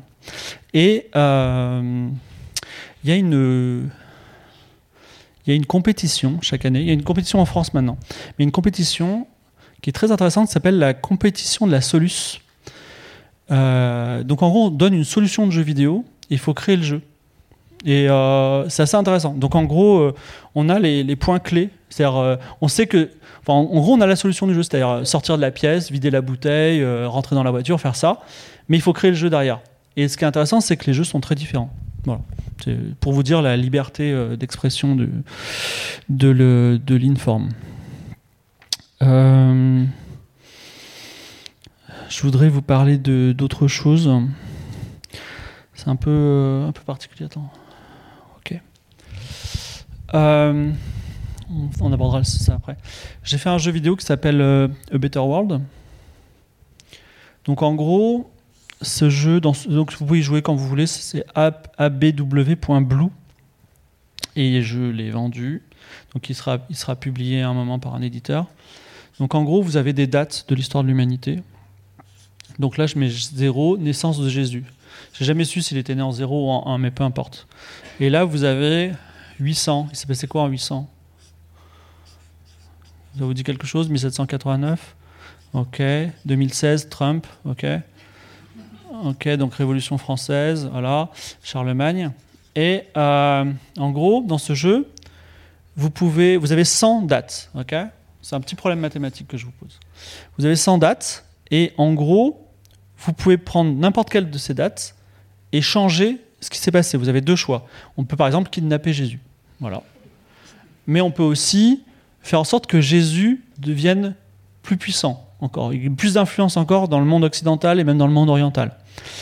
Donc, comme il y a 100 dates, si on prend, si on, on connaît que les embranchements, euh, bah, le, codeur il va dire bah c'est bien on va faire les embranchements donc on va faire on va faire ça puis après on va faire ça puis après on va faire ça 100 fois donc ça fait 2 puissance 100 ok? C'est beaucoup Euh, c'est euh, je crois c'est un gros chiffre et euh, bah, vous savez il y a le fameux non, bon, en gros, c'est un très gros. C'est c'est beaucoup trop. C'est incodable. Je l'ai fait en 8 mois, donc c'est c'est pas possible d'utiliser ça. Donc là, par exemple, j'ai créé un petit système pour vous dire qu'il y a d'autres systèmes. J'ai créé un système dans lequel euh, j'ai fabriqué. euh, alors, je vous, expliquer comme si c'était un objet physique, mais euh, je l'ai codé informatiquement. Donc, comme un, un Toblerone, vous voyez. Ah, je l'ai mal, j'ai vraiment mal dessiné. Oh là là, oh là là, c'est un Toblerone de, de Escher là. Ok. Bon, ok. Alors, vous voyez, il a une face là. Un. Il a une face de l'autre côté. Hop. Deux. Il a une face dessous. Trois. Ok.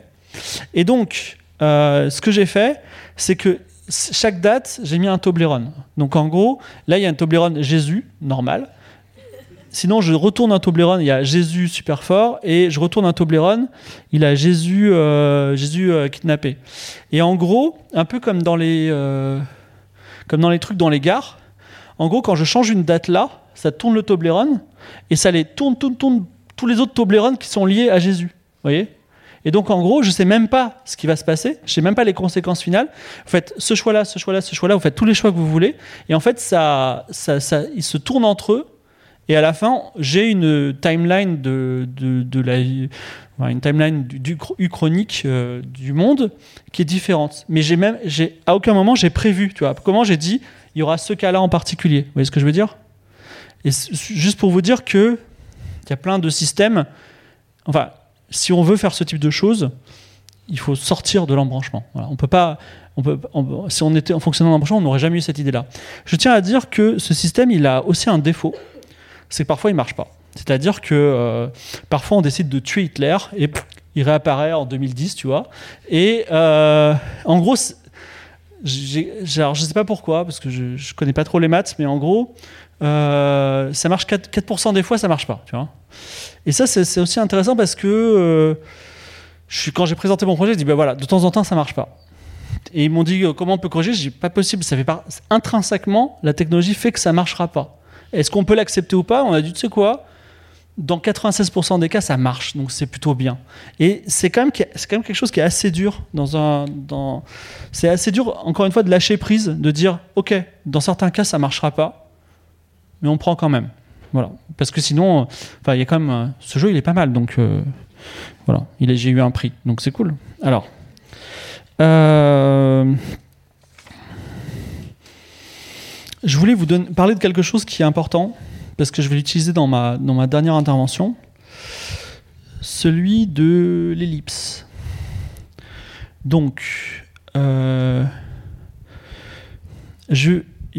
y, a un homme, il va avoir une diseuse de bonne aventure. On ne sait pas ce qu'elle lui dit, mais il va l'avoir. Et ensuite, il sort et il veut, il va sur un pont et en fait, il va se jeter du pont pour, mourir.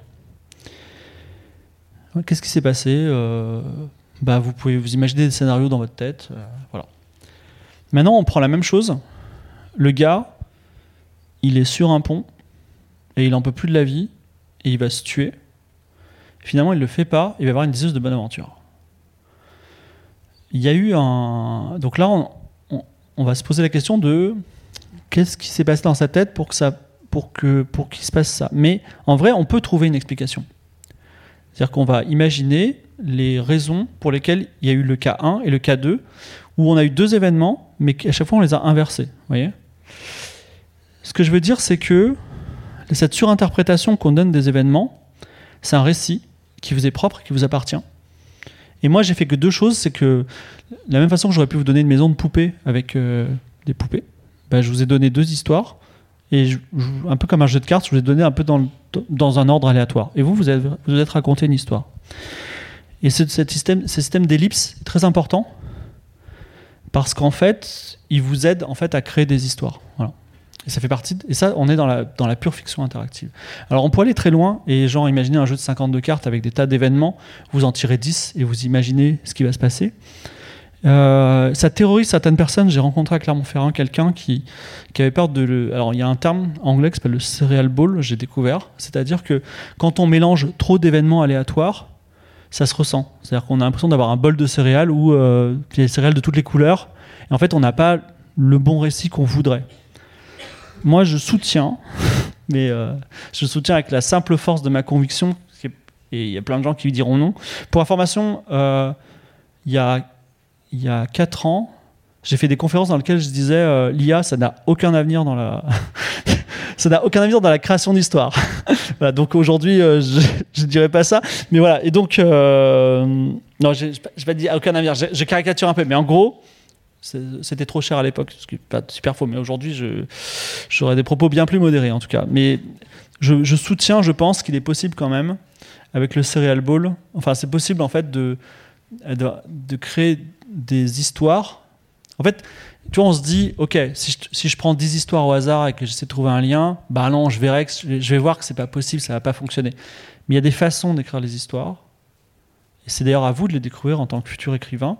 Des façons d'écrire les histoires pour que le cereal ball, vous n'ayez pas cet effet cereal ball tout en ayant cette espèce de, technique un petit peu euh, à la va-vite de mélange. Il y a plein de techniques dont je voudrais vous parler, mais euh, on n'a pas le temps. Cela dit, vous pourrez toujours m'envoyer un mail. J'ai pas terminé. hein. Vous pouvez toujours m'envoyer un mail si vous avez des questions. Et euh, j'ai fait également un podcast et j'ai fait des vidéos de YouTube où je parle pendant des heures et des heures de tout ça. Alors, avant d'attaquer le dernier sujet, est-ce que vous avez des questions? Deuxième session de questions. Questions ou des remarques d'ailleurs? Bonjour. Oui.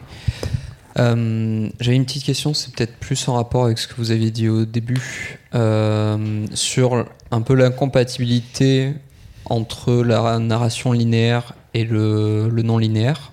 Ouais. Est-ce qu'on peut quand même tirer de l'inspiration de récits linéaires pour écrire du non linéaire, que ce soit fiction interactive, jeux vidéo ou autre, autre que pour vraiment de la scène, du moment, du feeling ou quelque chose comme ça Vraiment en tirer quelque chose dans la structure en fait. Ben, on pourrait dire qu'il y, a le- il y a le consumer acceptance factor, c'est-à-dire que de toute façon, si vous faites une œuvre commerciale, vous voulez faire de l'argent avec et la vendre et que les gens la consomment. Même en fait, si vous voulez faire une. En fait, en vrai, si vous écrivez quelque chose, vous avez envie qu'il soit lu. euh, Et aujourd'hui, c'est compliqué d'avoir euh, de l'attention des gens parce qu'il y a beaucoup trop d'offres et peu de peu d'offres qualitatives. Donc oui, euh, quand on quand on bascule dans le là, Inform par exemple typiquement, euh, c'était euh, 50 personnes sur un Google Group. Euh, c'est euh, c'est en fait un club de nerds qui est à, au MIT, tu vois. Mais en gros, euh, euh, Inform, c'est du, du cinéma expérimental. Il n'y a aucun jeu commercial. Enfin, historiquement, il y a eu un jeu commercial Inform, mais Inform n'est pas un système commercial. Et quand tu fais du. Quand, euh, les experts du commercial, les experts de la fiction interactive comme John Ingold par exemple, qui a fondé Inkle Studio, euh, se mettent à faire des jeux commerciaux en disant je veux plaire aux gens. Ils sont obligés de désapprendre ce qu'ils savent et de et d'utiliser des récits classiques, c'est-à-dire euh, c'est euh, on, est oui on est obligé aujourd'hui, on est dans une phase intermédiaire de on est en- enfin comment dire le de même que vous vous êtes des auteurs et vous voulez peut-être vous orienter petit à petit vers la fiction interactive, voire la fiction interactive sans embranchement, voire on va, on va parler dans deux minutes de systémique. Euh, de la même façon, les joueurs, ils peuvent pas à 6 ans aller pour la première fois au cinéma et voir un David Lynch. Donc on peut pas, on est obligé de commencer par le fameux film de Pingouin, puis après on va voir un Indiana Jones, puis après on va voir euh, d'autres films et on termine par des films expérimentaux. Donc là, j'en parle un peu parce que parce que c'est de la culture générale, c'est cool, mais en vrai, euh, oui, euh, ma réponse à ta question, c'est oui, il faut faire des récits classiques avec très peu d'interactivité, s'en inspirer, s'inspirer de leur structure, parce que c'est comme ça qu'on qu'on fera venir des gens et que toi-même, tu viendras petit à petit à des techniques plus avancées. Voilà. J'espère que j'ai répondu à la question. Est-ce que vous avez d'autres questions? Oui. Il y en a au moins deux. Bonjour, je suis là. Ok. Euh, quelle, quelle part a l'aléatoire euh, dans la création d'histoire Parce qu'en fait, quand on travaille dans les jeux de rôle, enfin quand on fait du jeu de rôle, on- lance des dés en permanence pour décider de la suite de l'histoire. Ouais. Mais finalement, ça, est-ce est-ce que il y a d'autres endroits où est-ce qu'on peut avoir euh, l'aléatoire peut être considéré comme un moyen de raconter euh, des choses? Alors, Sébastien Sellerin, d'ailleurs, parle pour la lecture de livres de jeux de rôle de lecture tabulaire, parce qu'il y a beaucoup de tableaux. Et euh, Raymond Queneau, euh, qui a fait le fameux poème des petits pois, il a fait euh, 1000 milliards de poèmes, dans lequel on a, en, fait, c'est comme des cases Excel qu'on a. Excel et Excel, euh, ouais. Le tableau Excel, c'est. euh, vous n'avez pas à aider. euh, de son importance. C'est-à-dire que même les IA aujourd'hui, c'est des tableaux Excel. Mais les, euh, euh, oui, l'aléatoire est intéressant, même si, à titre personnel, il y a un suraléatoire possible. Enfin, en gros, en deux, mots, l'aléatoire c'est intéressant. Pourquoi? Parce que votre personnage, euh, il, sort de, il sort de chez lui et euh, il pleut. Du coup, il est, enfin, il, est pas content. Ou il, est, il fait beau et il est content. Et de notre perception de la météo, comme euh, le hasard n'est que la limite de notre perception scientifique du monde, euh, la météo peut être associée au hasard, c'est-à-dire on tire au hasard la météo et ça va affecter un- une part du récit. Donc la réponse est oui. Mais euh, à titre personnel, c'est quelque chose pour lequel j'ai milité il y a bien longtemps, mais euh, ça fait partie, j'ai oublié. Je pense que aujourd'hui, comme on est tous reliés par Internet, c'est très intéressant de donner du sens au hasard. Tout à l'heure, je vous ai dit que c'était sympa l'art parce qu'on pouvait voir euh, un peu d'humanité dedans. Et s'il y avait de l'humanité dans le hasard, comment ça se fait? Par exemple, je, vais dire une petite bêtise, mais vous allez voir où on va aller. Je lance un dé, et ce dé, il va dire euh, est-ce qu'il fait, est-ce qu'il pleut ou est-ce qu'il fait beau? Ça, c'est cool si je suis en face de toi et que je suis maître de jeu. Mais si on est dans un jeu vidéo, c'est l'ordinateur qui va lancer un dé, c'est pas cool. On pourrait imaginer que si dans ce même jeu, un autre joueur fait une action qui est bonne, bah, le soleil va briller dans ta partie.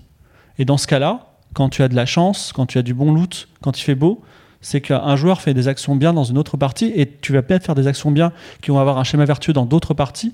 Et inversement, si tu as de la malchance, peut-être c'est un joueur qui se comporte mal. Et on peut, grâce à Internet et aux jeux vidéo, donner du sens à l'aléatoire. C'est quelque chose pour lequel je milite, mais je peux pas militer pour tout, je suis fatigué. Voilà. Mais en gros, c'est ça. Pour répondre. J'ai répondu abondamment sur le sujet. Il y a une question là, une question là, question là-bas. Faut un peu de temps pour la fin. La fin est super, hein, c'est le feu d'artifice.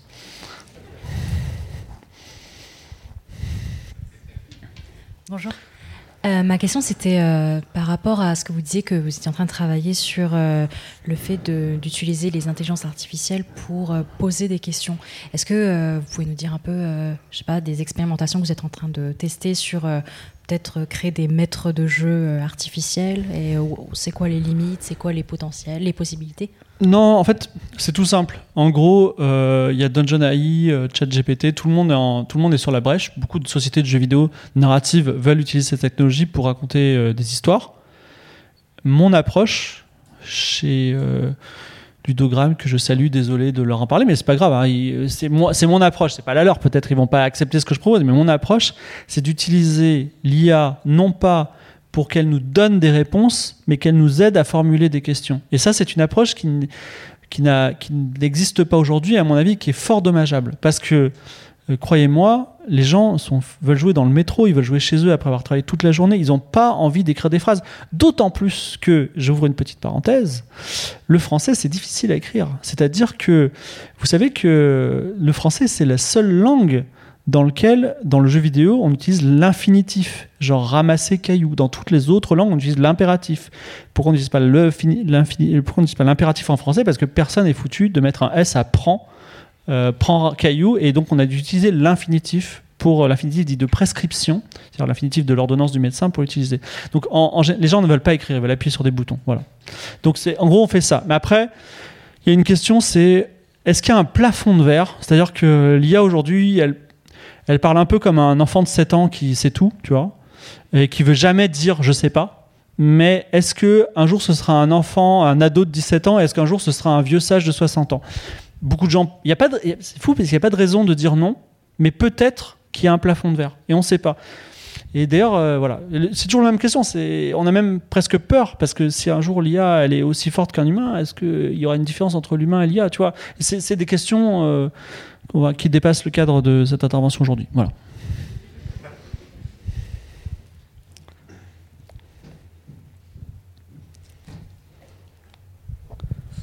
Bonjour, euh, merci déjà. Euh, J'avais une question euh, de à quel point un écrivain il peut s'amuser, il peut, il joue avec la moralité, la morale d'un joueur, dans le sens où moi par exemple, souvent j'ai envie de jouer quelqu'un de mauvais, mais j'y arrive pas parce que c'est plus fort que moi et à quel point et en même temps je suis frustrée de pas pouvoir faire quelque chose d'autre que ce que j'ai envie de faire. Merci. la- question est est très intéressante parce que euh, le jeu vidéo nous a éduqués à des réflexes.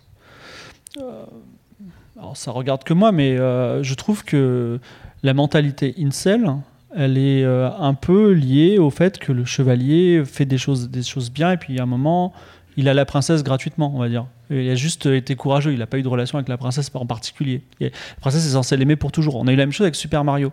Et en fait, dans les jeux vidéo, très longtemps, il y a eu une forme d'éducation. C'est-à-dire qu'on t'a dit, fais ça, et tu auras des points d'expérience ou de l'or, ou ce que tu veux.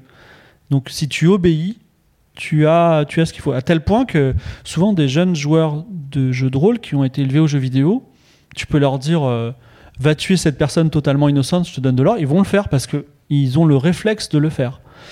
Et euh, également, euh, il y a euh, comment dire Il y a le métageux, c'est-à-dire que je vous propose dans un jeu vidéo d'agir de façon correcte ou de façon immorale, en fait, vous allez dire, hey, si j'agis de façon correcte, j'aurai une meilleure récompense. Mais à aucun moment, vous allez avoir un point de vue moral sur cette histoire. Parce qu'en plus, vous pouvez dire, hey, c'est des personnages qui n'existent pas. Donc euh, voilà. Et euh, la question de la moralité est, une question très mal traitée dans le jeu vidéo. Et elle a été évoquée pour la première fois avec Bioshock. euh, où ils ont dit ah il y a un système de moralité incroyable et en fait ça n'a pas trop marché pour les raisons que je viens de dire mais elle est importante. Donc la question, c'est toujours d'avoir un arbitre neutre, c'est-à-dire ah bon, tu veux vraiment tuer cette personne, pas de problème, voilà. Et après de, faire, quand on tue quelqu'un dans la vie réelle, on fait de la psychothérapie ou on va en prison ou il y a quelqu'un qui se venge, donc il faut que ces choses-là arrivent. Et ce sera la dernière question.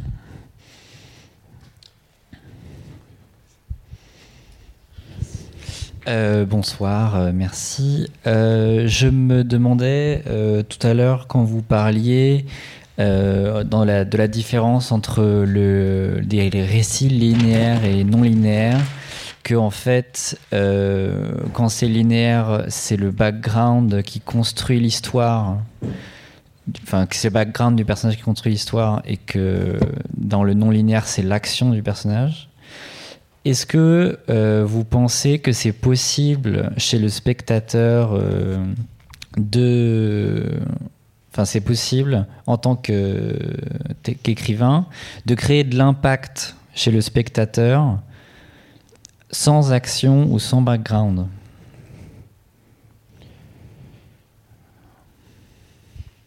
Je sais pas si je suis clair. Oui. Euh, Il y a des livres dont vous êtes le héros qui sont bien et d'autres qui sont moins bien. Normal. Et en fait, on s'est aperçu que, euh, par exemple, le- le meilleur livre dont vous êtes le héros s'appelle La créature venue du chaos de Steve Jackson, Creature from Havoc en anglais.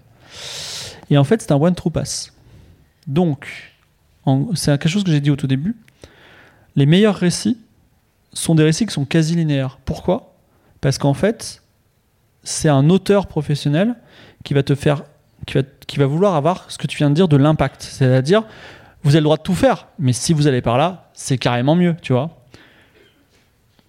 Mais ce sont des one true pass. Tout dépend de ce que tu veux chercher. Si tu cherches une expérience de liberté totale, forcément, tu vas, avoir une, euh, une expérience qui est dégradée, de récit dégradé. Mais ça ne veut pas dire que la valeur de ton expérience totale est, inférieure à- fait de lire un bon livre. Voilà. Ça, c'est quelque chose qu'il faut bien avoir en tête en tant que créateur de jeu. J'aimerais bien qu'on me démontre que ce soit pas vrai parce que je ne vois pas comment ça peut être pas vrai, mais je suis ouvert. Mais en gros, plus vous êtes interactif, moins vous serez fictionnel. Voilà.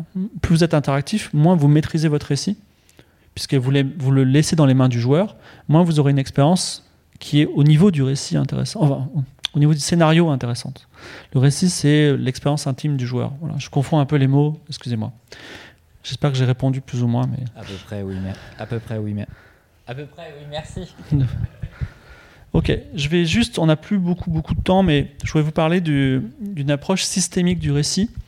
Donc, systémique, c'est un mot qui est vachement à la mode. Si vous voulez euh, devenir milliardaire dans le jeu vidéo, vous allez voir un financier, vous dites j'ai un jeu vidéo systémique. Euh, c'est un peu comme Émergence en 2004.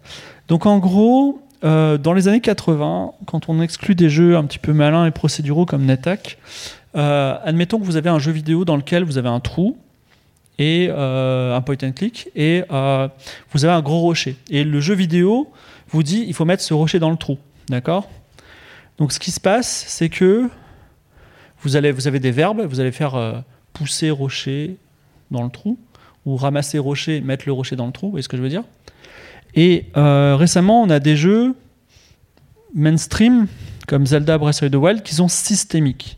C'est-à-dire que on va faire une énigme dans laquelle on va mettre un rocher dans un trou, mais au lieu d'avoir un bouton sur lequel on clique le rocher, un peu comme ces jeux mobiles, tu cliques sur le rocher et tu cliques sur le trou. En fait, ils ont dit, vous savez quoi, on va modéliser la physique d'un univers avec une géographie, ses déclivités, ses collines, etc. On va faire des véritables rochers que quand on les met en haut d'une colline, ils, ils roulent le long de la colline, voilà. Et en gros, on va mettre des trous et on va dire débrouillez-vous. C'est-à-dire que dans Zelda Breath of the Wild, il y a un rocher et un trou, mais vous pouvez prendre un rocher qui a 200 km et le pousser jusque-là. Vous pouvez euh, prendre le rocher, vous amuser avec, le faire tourner, le mettre en haut d'une montagne et faire en sorte qu'il tourne bien. En gros, vous vous amusez avec la physique. Et là, on a une expérience qui est systémique. Je travaille en ce moment sur euh, ce système, mais adapté à des dialogues, à des récits et à du narratif en général. Donc, on va commencer par un exemple simple, et puis après, on va prendre un exemple un peu plus costaud. Il faudrait que je vous parle d'autre chose avant. On va, on va faire trois exemples plutôt. Attendez, je, je mets un petit. Un petit, un petit. Ok, et oui. Attendez. Ok, et là, je vais mettre un. euh, ok. Donc, euh, je vais pr- prendre trois exemples. Donc, le premier, c'est un jeu vidéo que j'aimerais bien faire.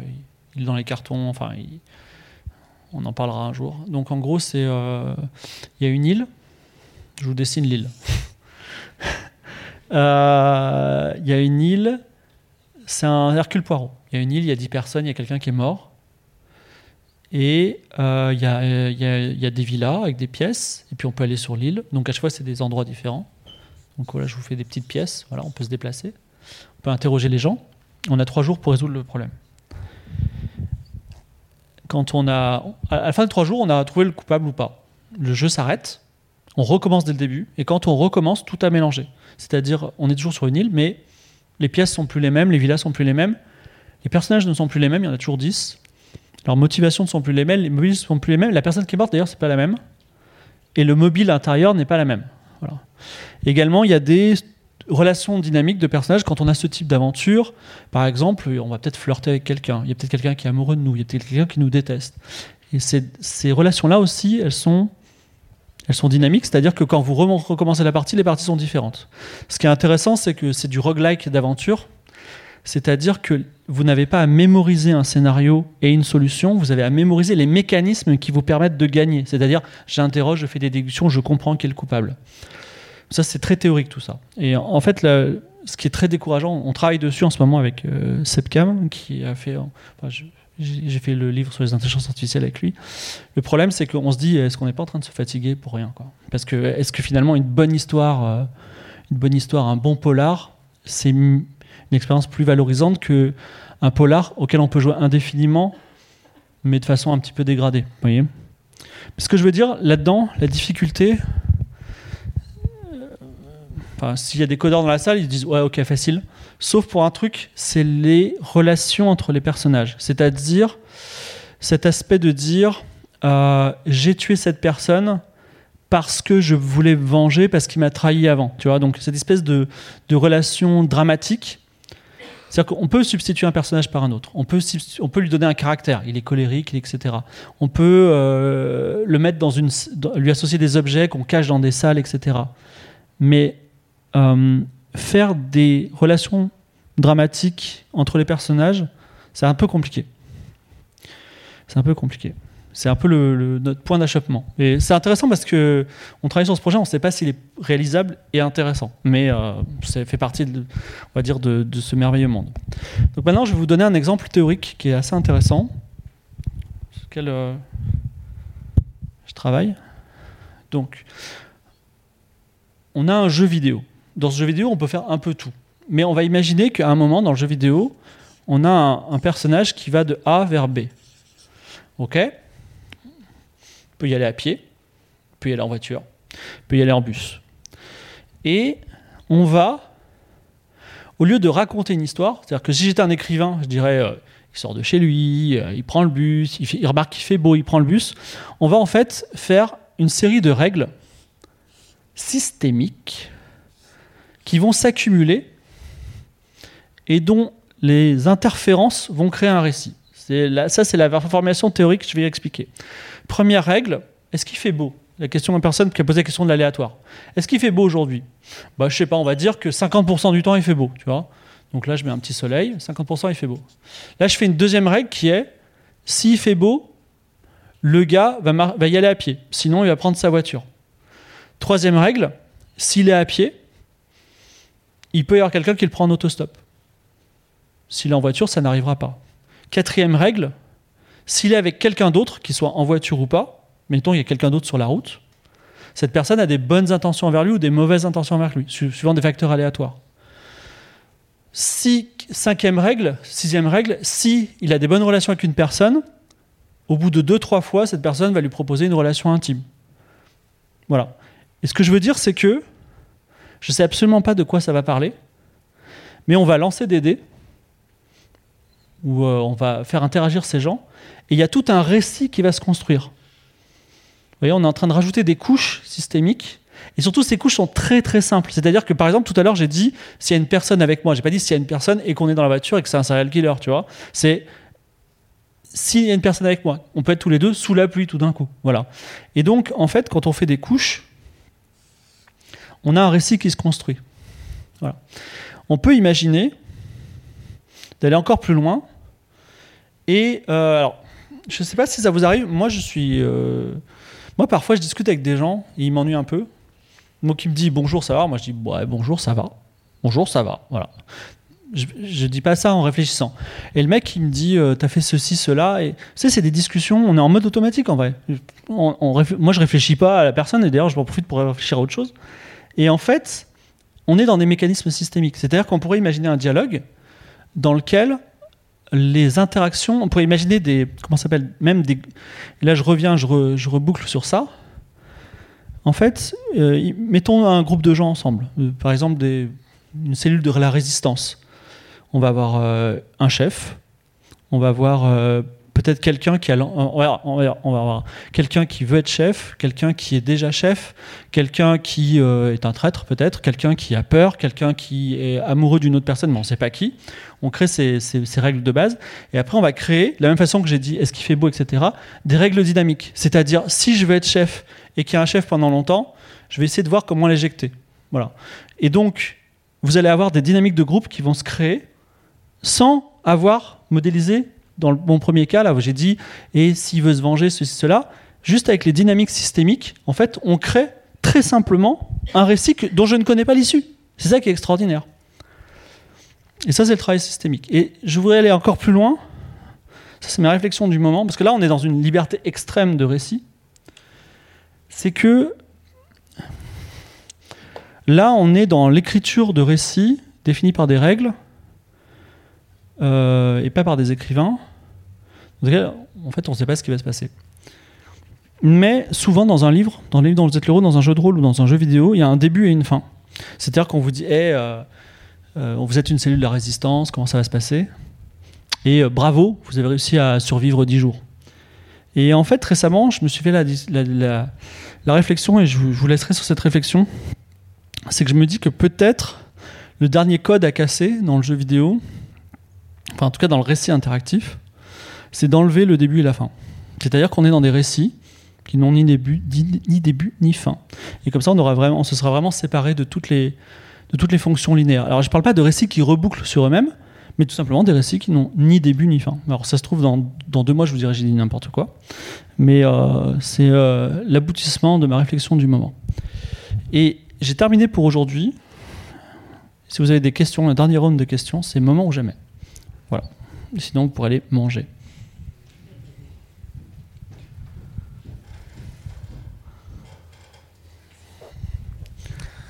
Bonjour. Bonjour. Alors, j'avais une seule question à la base, mais à cause de ta dernière phrase, j'en ai une deuxième qui s'est glissée. Je ne Ouais. posais que la première. Pas de problème. Euh, C'est sur un exemple concret. Est-ce qu'il y a un jeu vidéo où tu t'es dit, ouais, l'histoire est très bien? Alors, c'est pas forcément un jeu où tu t'es dit, l'histoire marche avec les joueurs et ils sont contents. J'adore l'histoire de Subnautica. D'accord, je la connais pas. Ok. D'ailleurs, pour les gens qui aiment bien Subnautica. C'est un jeu qui a été, un- qui a été re- euh, le scénario a été repris d'une une fiction interactive des années 80 qui s'appelle Planetfall. Voilà, très belle histoire, très très bien écrite, très romantique, très euh, très, émo- très émouvante, mais elle est aussi très discrète. Et ça, ça c'est beau. C'est-à-dire que tu peux finir le jeu en disant ouais j'ai fini le jeu, je je sais pas de quoi ça parle, ou au contraire j'ai adoré l'histoire. C'est euh, une histoire discrète, c'est très bon. Voilà, désolé. Ça, ça va Vas-y, pose ta deuxième question. T'as pas vraiment répondu, et alors, euh, je sais pas si. ouais. La deuxième question, en deux mots, est-ce que pour toi, les Sims, c'est un jeu vidéo où il n'y a pas de début et pas de fin? Alors les Sims, c'est très intéressant, répondent un petit peu à des critères euh, euh, systémique, à part que on est en fait le concept, l'approche est différente. C'est-à-dire que de loin ça a l'air pareil, mais en gros l'idée ils se sont dit tiens et si on gérait un humain comme on gère une ville? Typiquement, parce que c'est les mêmes créateurs, ils sont dans la même lignée. C'est-à-dire que dans une ville, euh, il y a besoin euh, d'avoir euh, de l'électricité, bah là il faut de l'énergie, il faut qu'ils mangent, il faut qu'il y ait pas de criminalité, bah là il faut que tu aies un boulot, tu vois. Donc en fait, il y a- cette idée-là. Et aussi, comment dire, je, je crois pas qu'il y ait une approche. je crois que l'approche systémique, elle vient, c'est-à-dire que tu es, tu es dehors, il pleut, ton Sims n'est pas content. Ok. Ah, Après, c'est après, on est dans un récit. euh, ça, ça correspond plus ou moins. Mais comment dire. euh, c'est toujours la même chose. Tu m'as offert un bouquet de fleurs, mais est-ce que tu m'aimais à la base, tu vois? Et donc là, c'est ça. C'était, c'était, euh, ils, ont, ils ont un résultat qui est proche de ce qu'on voudrait être en termes de récit systémique, mais leur intention de base n'était pas celle-là. Mais peut-être que tous les jeux vont converger vers des approches totalement systémiques, notamment au narratif, tu vois, avec, des itérations en disant, voilà, Football Manager, c'est un jeu narratif systémique. C'est-à-dire que si vous adorez le foot, en fait, Football Manager, c'est la meilleure chose au monde parce que vous allez, vous adorez le foot et vous adorez l'équipe de Grenoble, par exemple, je sais pas s'ils sont bons ou pas. Et en fait, vous allez prendre cette équipe et vous allez les faire gagner la Coupe d'Europe. Et vous allez vivre des émotions incroyables. Et c'est juste un jeu de management de foot. Voilà. Je regrette un peu parce que j'aurais dû te demander si un MMORPG c'était un jeu sans début et sans fin, mais j'ai épuisé mes questions. Je ne saurais pas trop dire. Je crois que. Ça, dépend. En fait, le problème du MMORPG, c'est qu'il n'y a pas de fin pour des raisons commerciales. Si- ouais. Oui. Bonsoir. Ah, voilà, je, reviendrai, euh, je reviens sur euh, le- les effets de labyrinthe que vous avez évoqués euh, pour, par exemple, le jeu de rôle, etc. Et est-ce que, par exemple, dans le labyrinthe 3D que vous avez dit, justement, le côté, justement, bah, une décision du joueur va faire changer tout le récit. Mais est-ce que, du coup, on partirait pas sur un, un, un- fonctionnement, on passe d'un labyrinthe 2D à un autre labyrinthe 2D, mais qui, en fait, on a toujours un fonctionnement, euh, on va dire, euh, sur un seul plan? Euh, D'après mon expérience, déjà, il n'est pas, c'est pas forcément facile de trouver, de voir les murs de ce labyrinthe. Il faut avoir une expérience. Mais après, quand on ajoute une dimension supplémentaire, c'est-à-dire que non seulement tu évolues dans ce labyrinthe, mais qu'en plus les murs et les couloirs sont ouverts par les choix d'une autre personne, ça me semble compliqué. Après, il n'est pas impossible qu'on s'habitue à ces dispositions-là, mais elles, elles- sont assez rares. C'est-à-dire qu'aujourd'hui, aujourd'hui, il n'y a pas de. C'est pas courant de faire des jeux narratifs à deux. Voilà. Pas courant. Mais peut-être ça arrivera. C'est pas courant de faire des jeux narratifs à deux en temps réel. Si, il y a, il y a Twitter, on fait des jeux narratifs, c'est une sorte de MMO euh, narratif. euh, mais bon, c'est. a- on n'en voit pas de solution. Oui, une question là aussi. Ah bon. T'es privé de solution.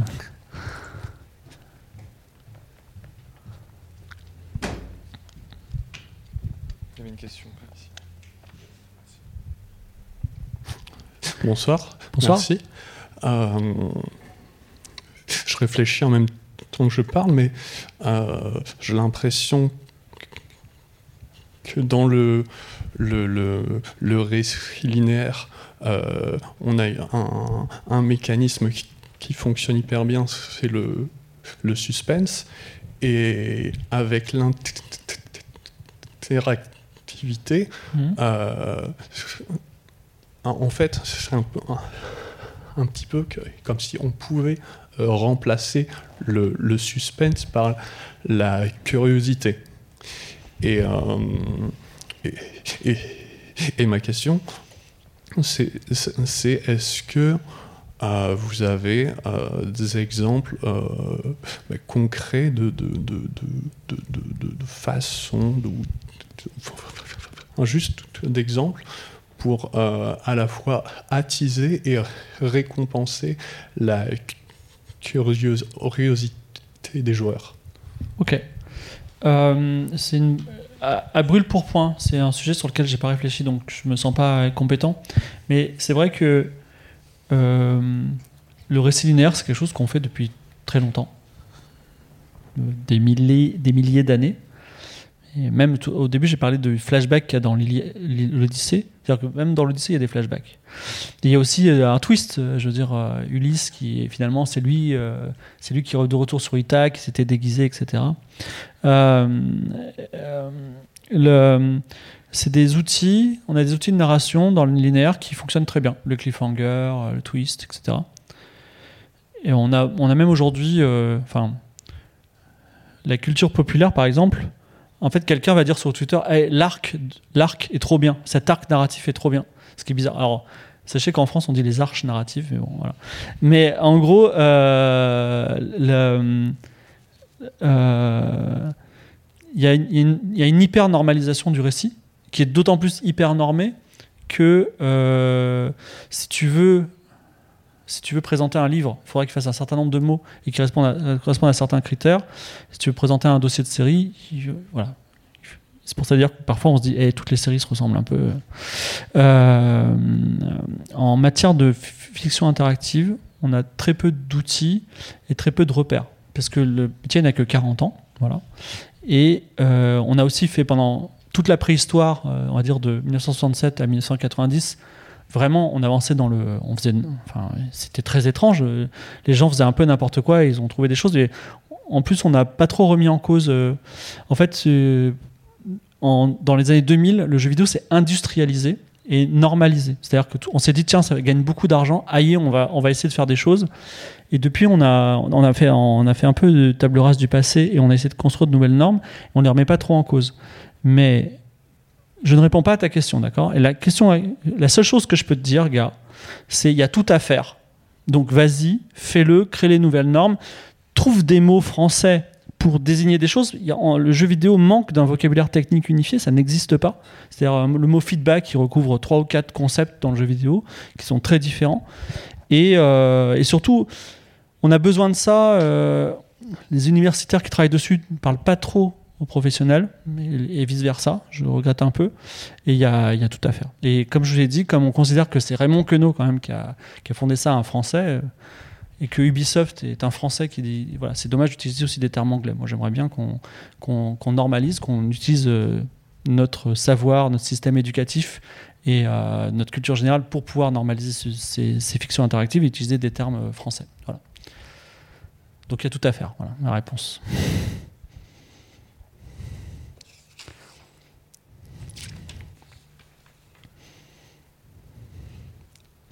Euh, je continue, j'imagine. Euh, ma question, ça va être est-ce que tu peux me corriger si j'ai une bêtise? Mais dans la première partie de la conférence, tu parlais des embranchements et ensuite des outils pour ne pas avoir d'embranchement, mais en réalité, ce sont des outils pour ne pas avoir à écrire soi-même les embranchements. Ils sont quand même là. C'est juste comme du code ou autre, on- l'ordinateur va les générer depuis ce qu'on écrit, mais qu'on n'a pas le temps de développer nous-mêmes. Et l'approche systémique de cette façon de faire, c'est juste deux embranchements aussi. Un qui sera parcouru par le joueur et un qui sera parcouru par l'ordinateur. Et tout l'enjeu est dans comment ces deux parcours interagissent entre eux. Non. Ok. non, non, non. le- le- une approche systémique enfin une approche systémique. Là, je juste dis le personnage va de A à B. Mais une approche systémique, euh, tu joues à Dwarf Fortress, il n'y a pas d'embranchement. Et pourtant, il y a un récit qui se déroule sous tes yeux. Donc, euh, non, non. euh, quand on est pur systémique, euh, je parle pas de Breath of the Wild. Breath of the Wild, c'est un exemple de rocher pour vous montrer c'est quoi une dynamique par rapport à une résolution statique. Mais non, non. en fait, l'embranchement, c'est un peu comment marcher. Et à un moment, quand vous avez, savez bien marcher, même courir, il est temps de voler, tu vois. Donc, euh, c'est pour ça que je, vous ai dit, il y a quand même, enfin, quand on, on appelle ça le branching narrative en anglais, et, et en, fait, en, dans la scène internationale, narration non linéaire égale branching narrative. Aujourd'hui, je vous dis, il n'y a pas que ça. Voilà. Il y a même beaucoup d'autres choses et on n'est qu'au début. Et c'est pour ça que pour les gens qui sont inspirés, qui veulent être des développeurs de jeux vidéo ou qui veulent travailler dans le jeu de rôle, sachez qu'il y a, y a au-delà de la technique de l'embranchement qu'il faut quand même maîtriser totalement pour pouvoir aller ailleurs. Voilà. Ça va? Il y a une autre question là-bas. C'était intéressant ou pas au global? Vous n'êtes pas déplacé pour rien? Ok.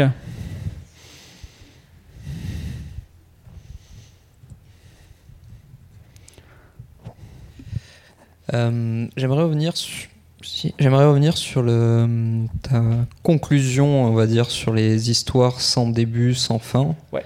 Euh, Est-ce que c'est quelque chose qu'on pourrait ra- rattacher un peu au concept de storylet ou en français de naramiette, qui est un, très mignon et très joli terme euh, qu'on a trouvé?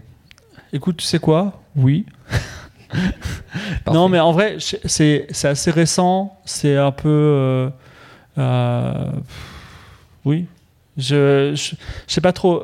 Je, je sais pas trop quoi dire euh, en vrai. J'ai pas de j'ai pas Mhm. d'idée par rapport à ça parce que franchement, je ça date d'hier. Je me suis dit en fait les, les histoires devraient pas avoir de début ni de fin, donc c'est très récent dans ma réflexion. C'est pour ça que je pense que dans deux mois, je vais peut-être vous dire, vous savez, il serait bien qu'il y ait un début quand même. Alors il y a un, une- un pauvre monsieur là qui veut, qui veut, euh, qui veut, qui veut parler depuis 1000 ans. Il y en a un là-bas.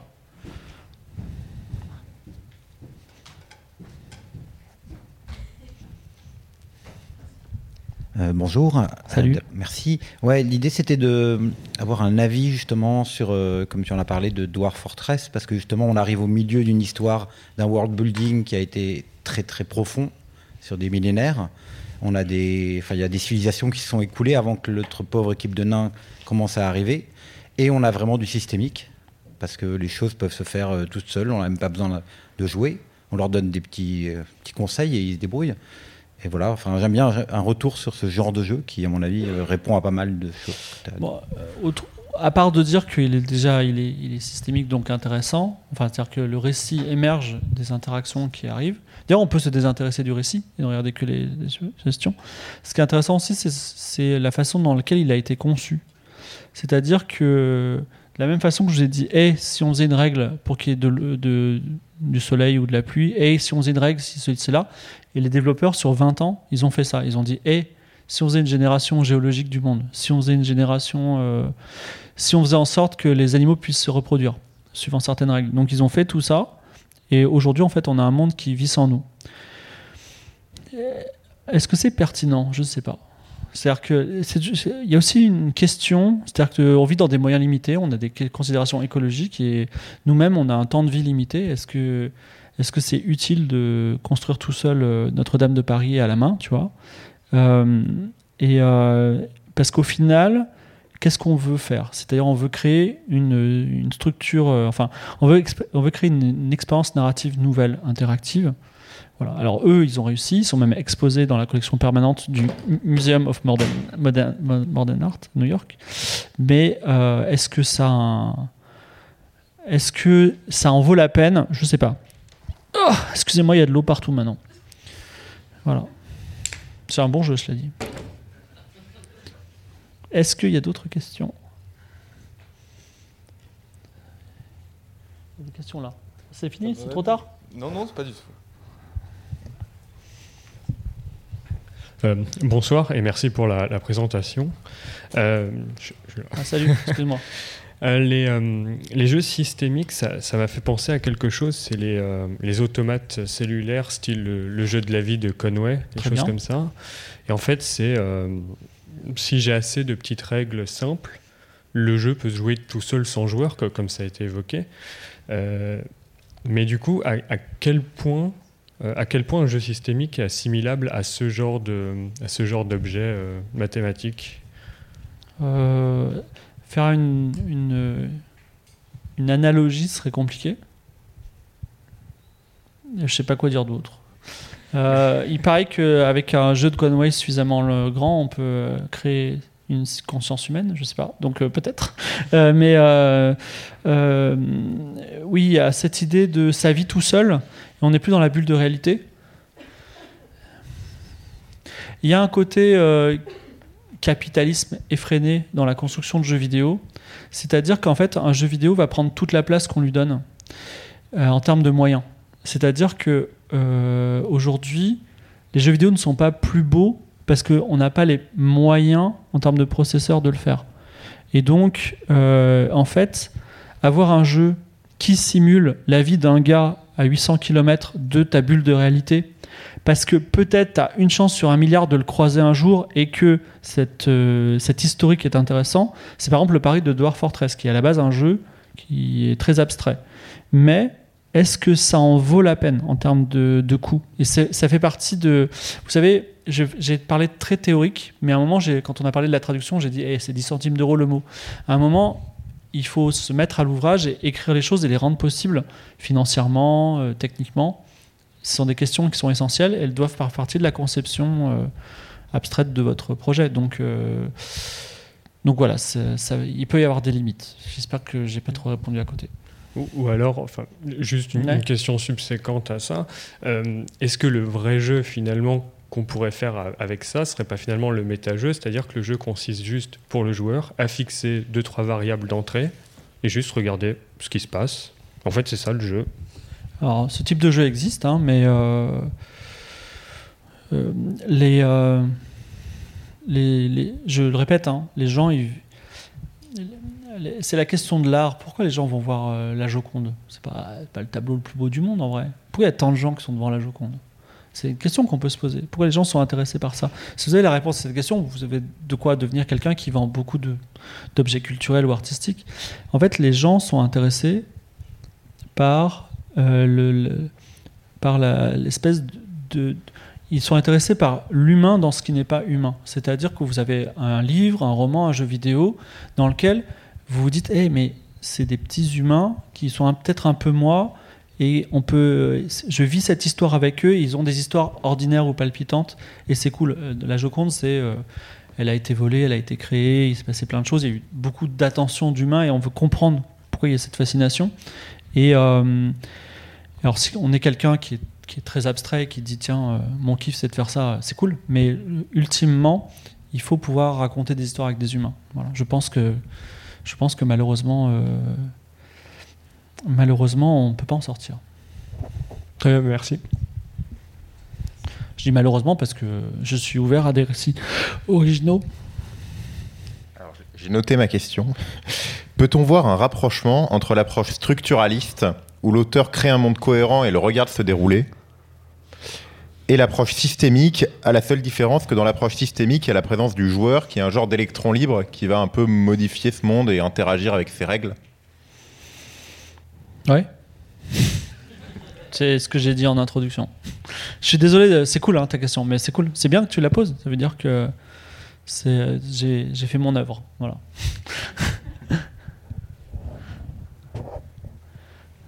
Allez, vous avez droit encore à deux minutes de questions, c'est incroyable. Je vais essayer de me dépêcher alors. Euh, moi, c'est une question un peu pratique. Donc euh, là, j'ai j'ai bien aimé la conférence. J'ai envie de commencer les jeux de rôle avec mes amis. Ouais. Mais euh, donc, je vais prendre un support. Euh, je sais pas, j'achète. euh, je sais même pas si, ça se vend. D'accord. Euh, et euh, je, je commence. donc, j'ai un support. Il y a des événements qui sont décrits.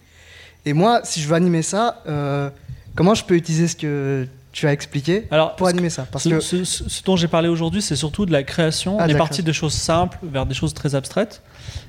Parce que j'aimerais bien, je sais pas, bah, que dans 10 ans, vous dites Ok, il y a cette voie qui peut être intéressante. J'ai un peu débroussaillé le chemin. Mais en gros, l'idée, si tu veux te lancer dans le jeu de rôle, il y a des jeux d'initiation. L'initiation, il est important. Dans lequel tu vas pas écrire le scénario. Le scénario il sera déjà sous tes yeux. Voilà. Et donc, euh, tu vas devoir euh, raconter le. Enfin, dans les jeux d'initiation, le terme est important. Tu as les règles. C'est pas le Monopoly. hein. Il y a. Dans un jeu d'initiation, il y a 12 pages de règles. Et quand je dis 12 pages, les gens qui connaissent le jeu, ils se disent c'est que 12 pages. Non, c'est 300 pages. Et c'est intéressant parce que le fait que dans Donjons et Dragons, qui est le jeu, le jeu de rôle le plus joué au monde, il y ait 300 pages de règles, c'est bien la preuve qu'on est dans des approches systémiques. Parce qu'en fait, Donjons et Dragons, c'est et si vous vous noyez, qu'est-ce qui se passe? Règle de noyade. Et si vous faites étrangler, qu'est-ce qui se passe? Règle d'étranglement. Parce que l'étouffement, l'étranglement ou la noyade sont des choses très différentes pour les jeux de rôle. Mais en tout cas, ce que je veux dire, c'est que dans l'initiation, tu vas avoir les règles, les, euh, les, un scénario de base que tu pourras, euh, où il y aura marqué lisez ça haute voix, tu le lis à haute voix. Voilà. Et, tu, il faut, faut juste euh, que tu sois l'ordinateur face à, aux propositions de tes joueurs qui seront les joueurs de, ton jeu vidéo. Quoi. Voilà. Parce qu'en fait, euh, la seule fois où j'ai essayé, Oui. donc euh, le maître du jeu a dit bah, les joueurs rentrent dans une auberge, qu'est-ce qui se passe? Bah, Nous, on a répondu on va dormir. Et on s'est fait assassiner, et le jeu s'est terminé, on s'est on s'est plus parlé. Et en vrai, c'est pas une belle histoire? Et, euh, pff, je suis désolé, il est 21h et en plus le, le musée va fermer là. Donc voilà. Donc merci.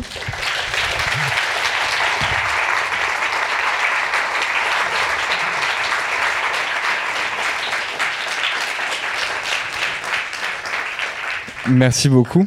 Et merci à tous d'être venus ce soir. Et donc, euh, pour la suite du cycle jeu de rôle, du coup, il va y avoir un événement par mois. Le prochain est de nouveau avec Fibrotique, mais bien sûr déjà complet, évidemment.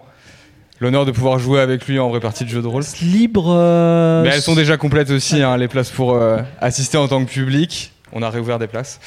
Et le suivant, ce sera une initiation à la peinture sur figurine. Du coup, c'est en mars.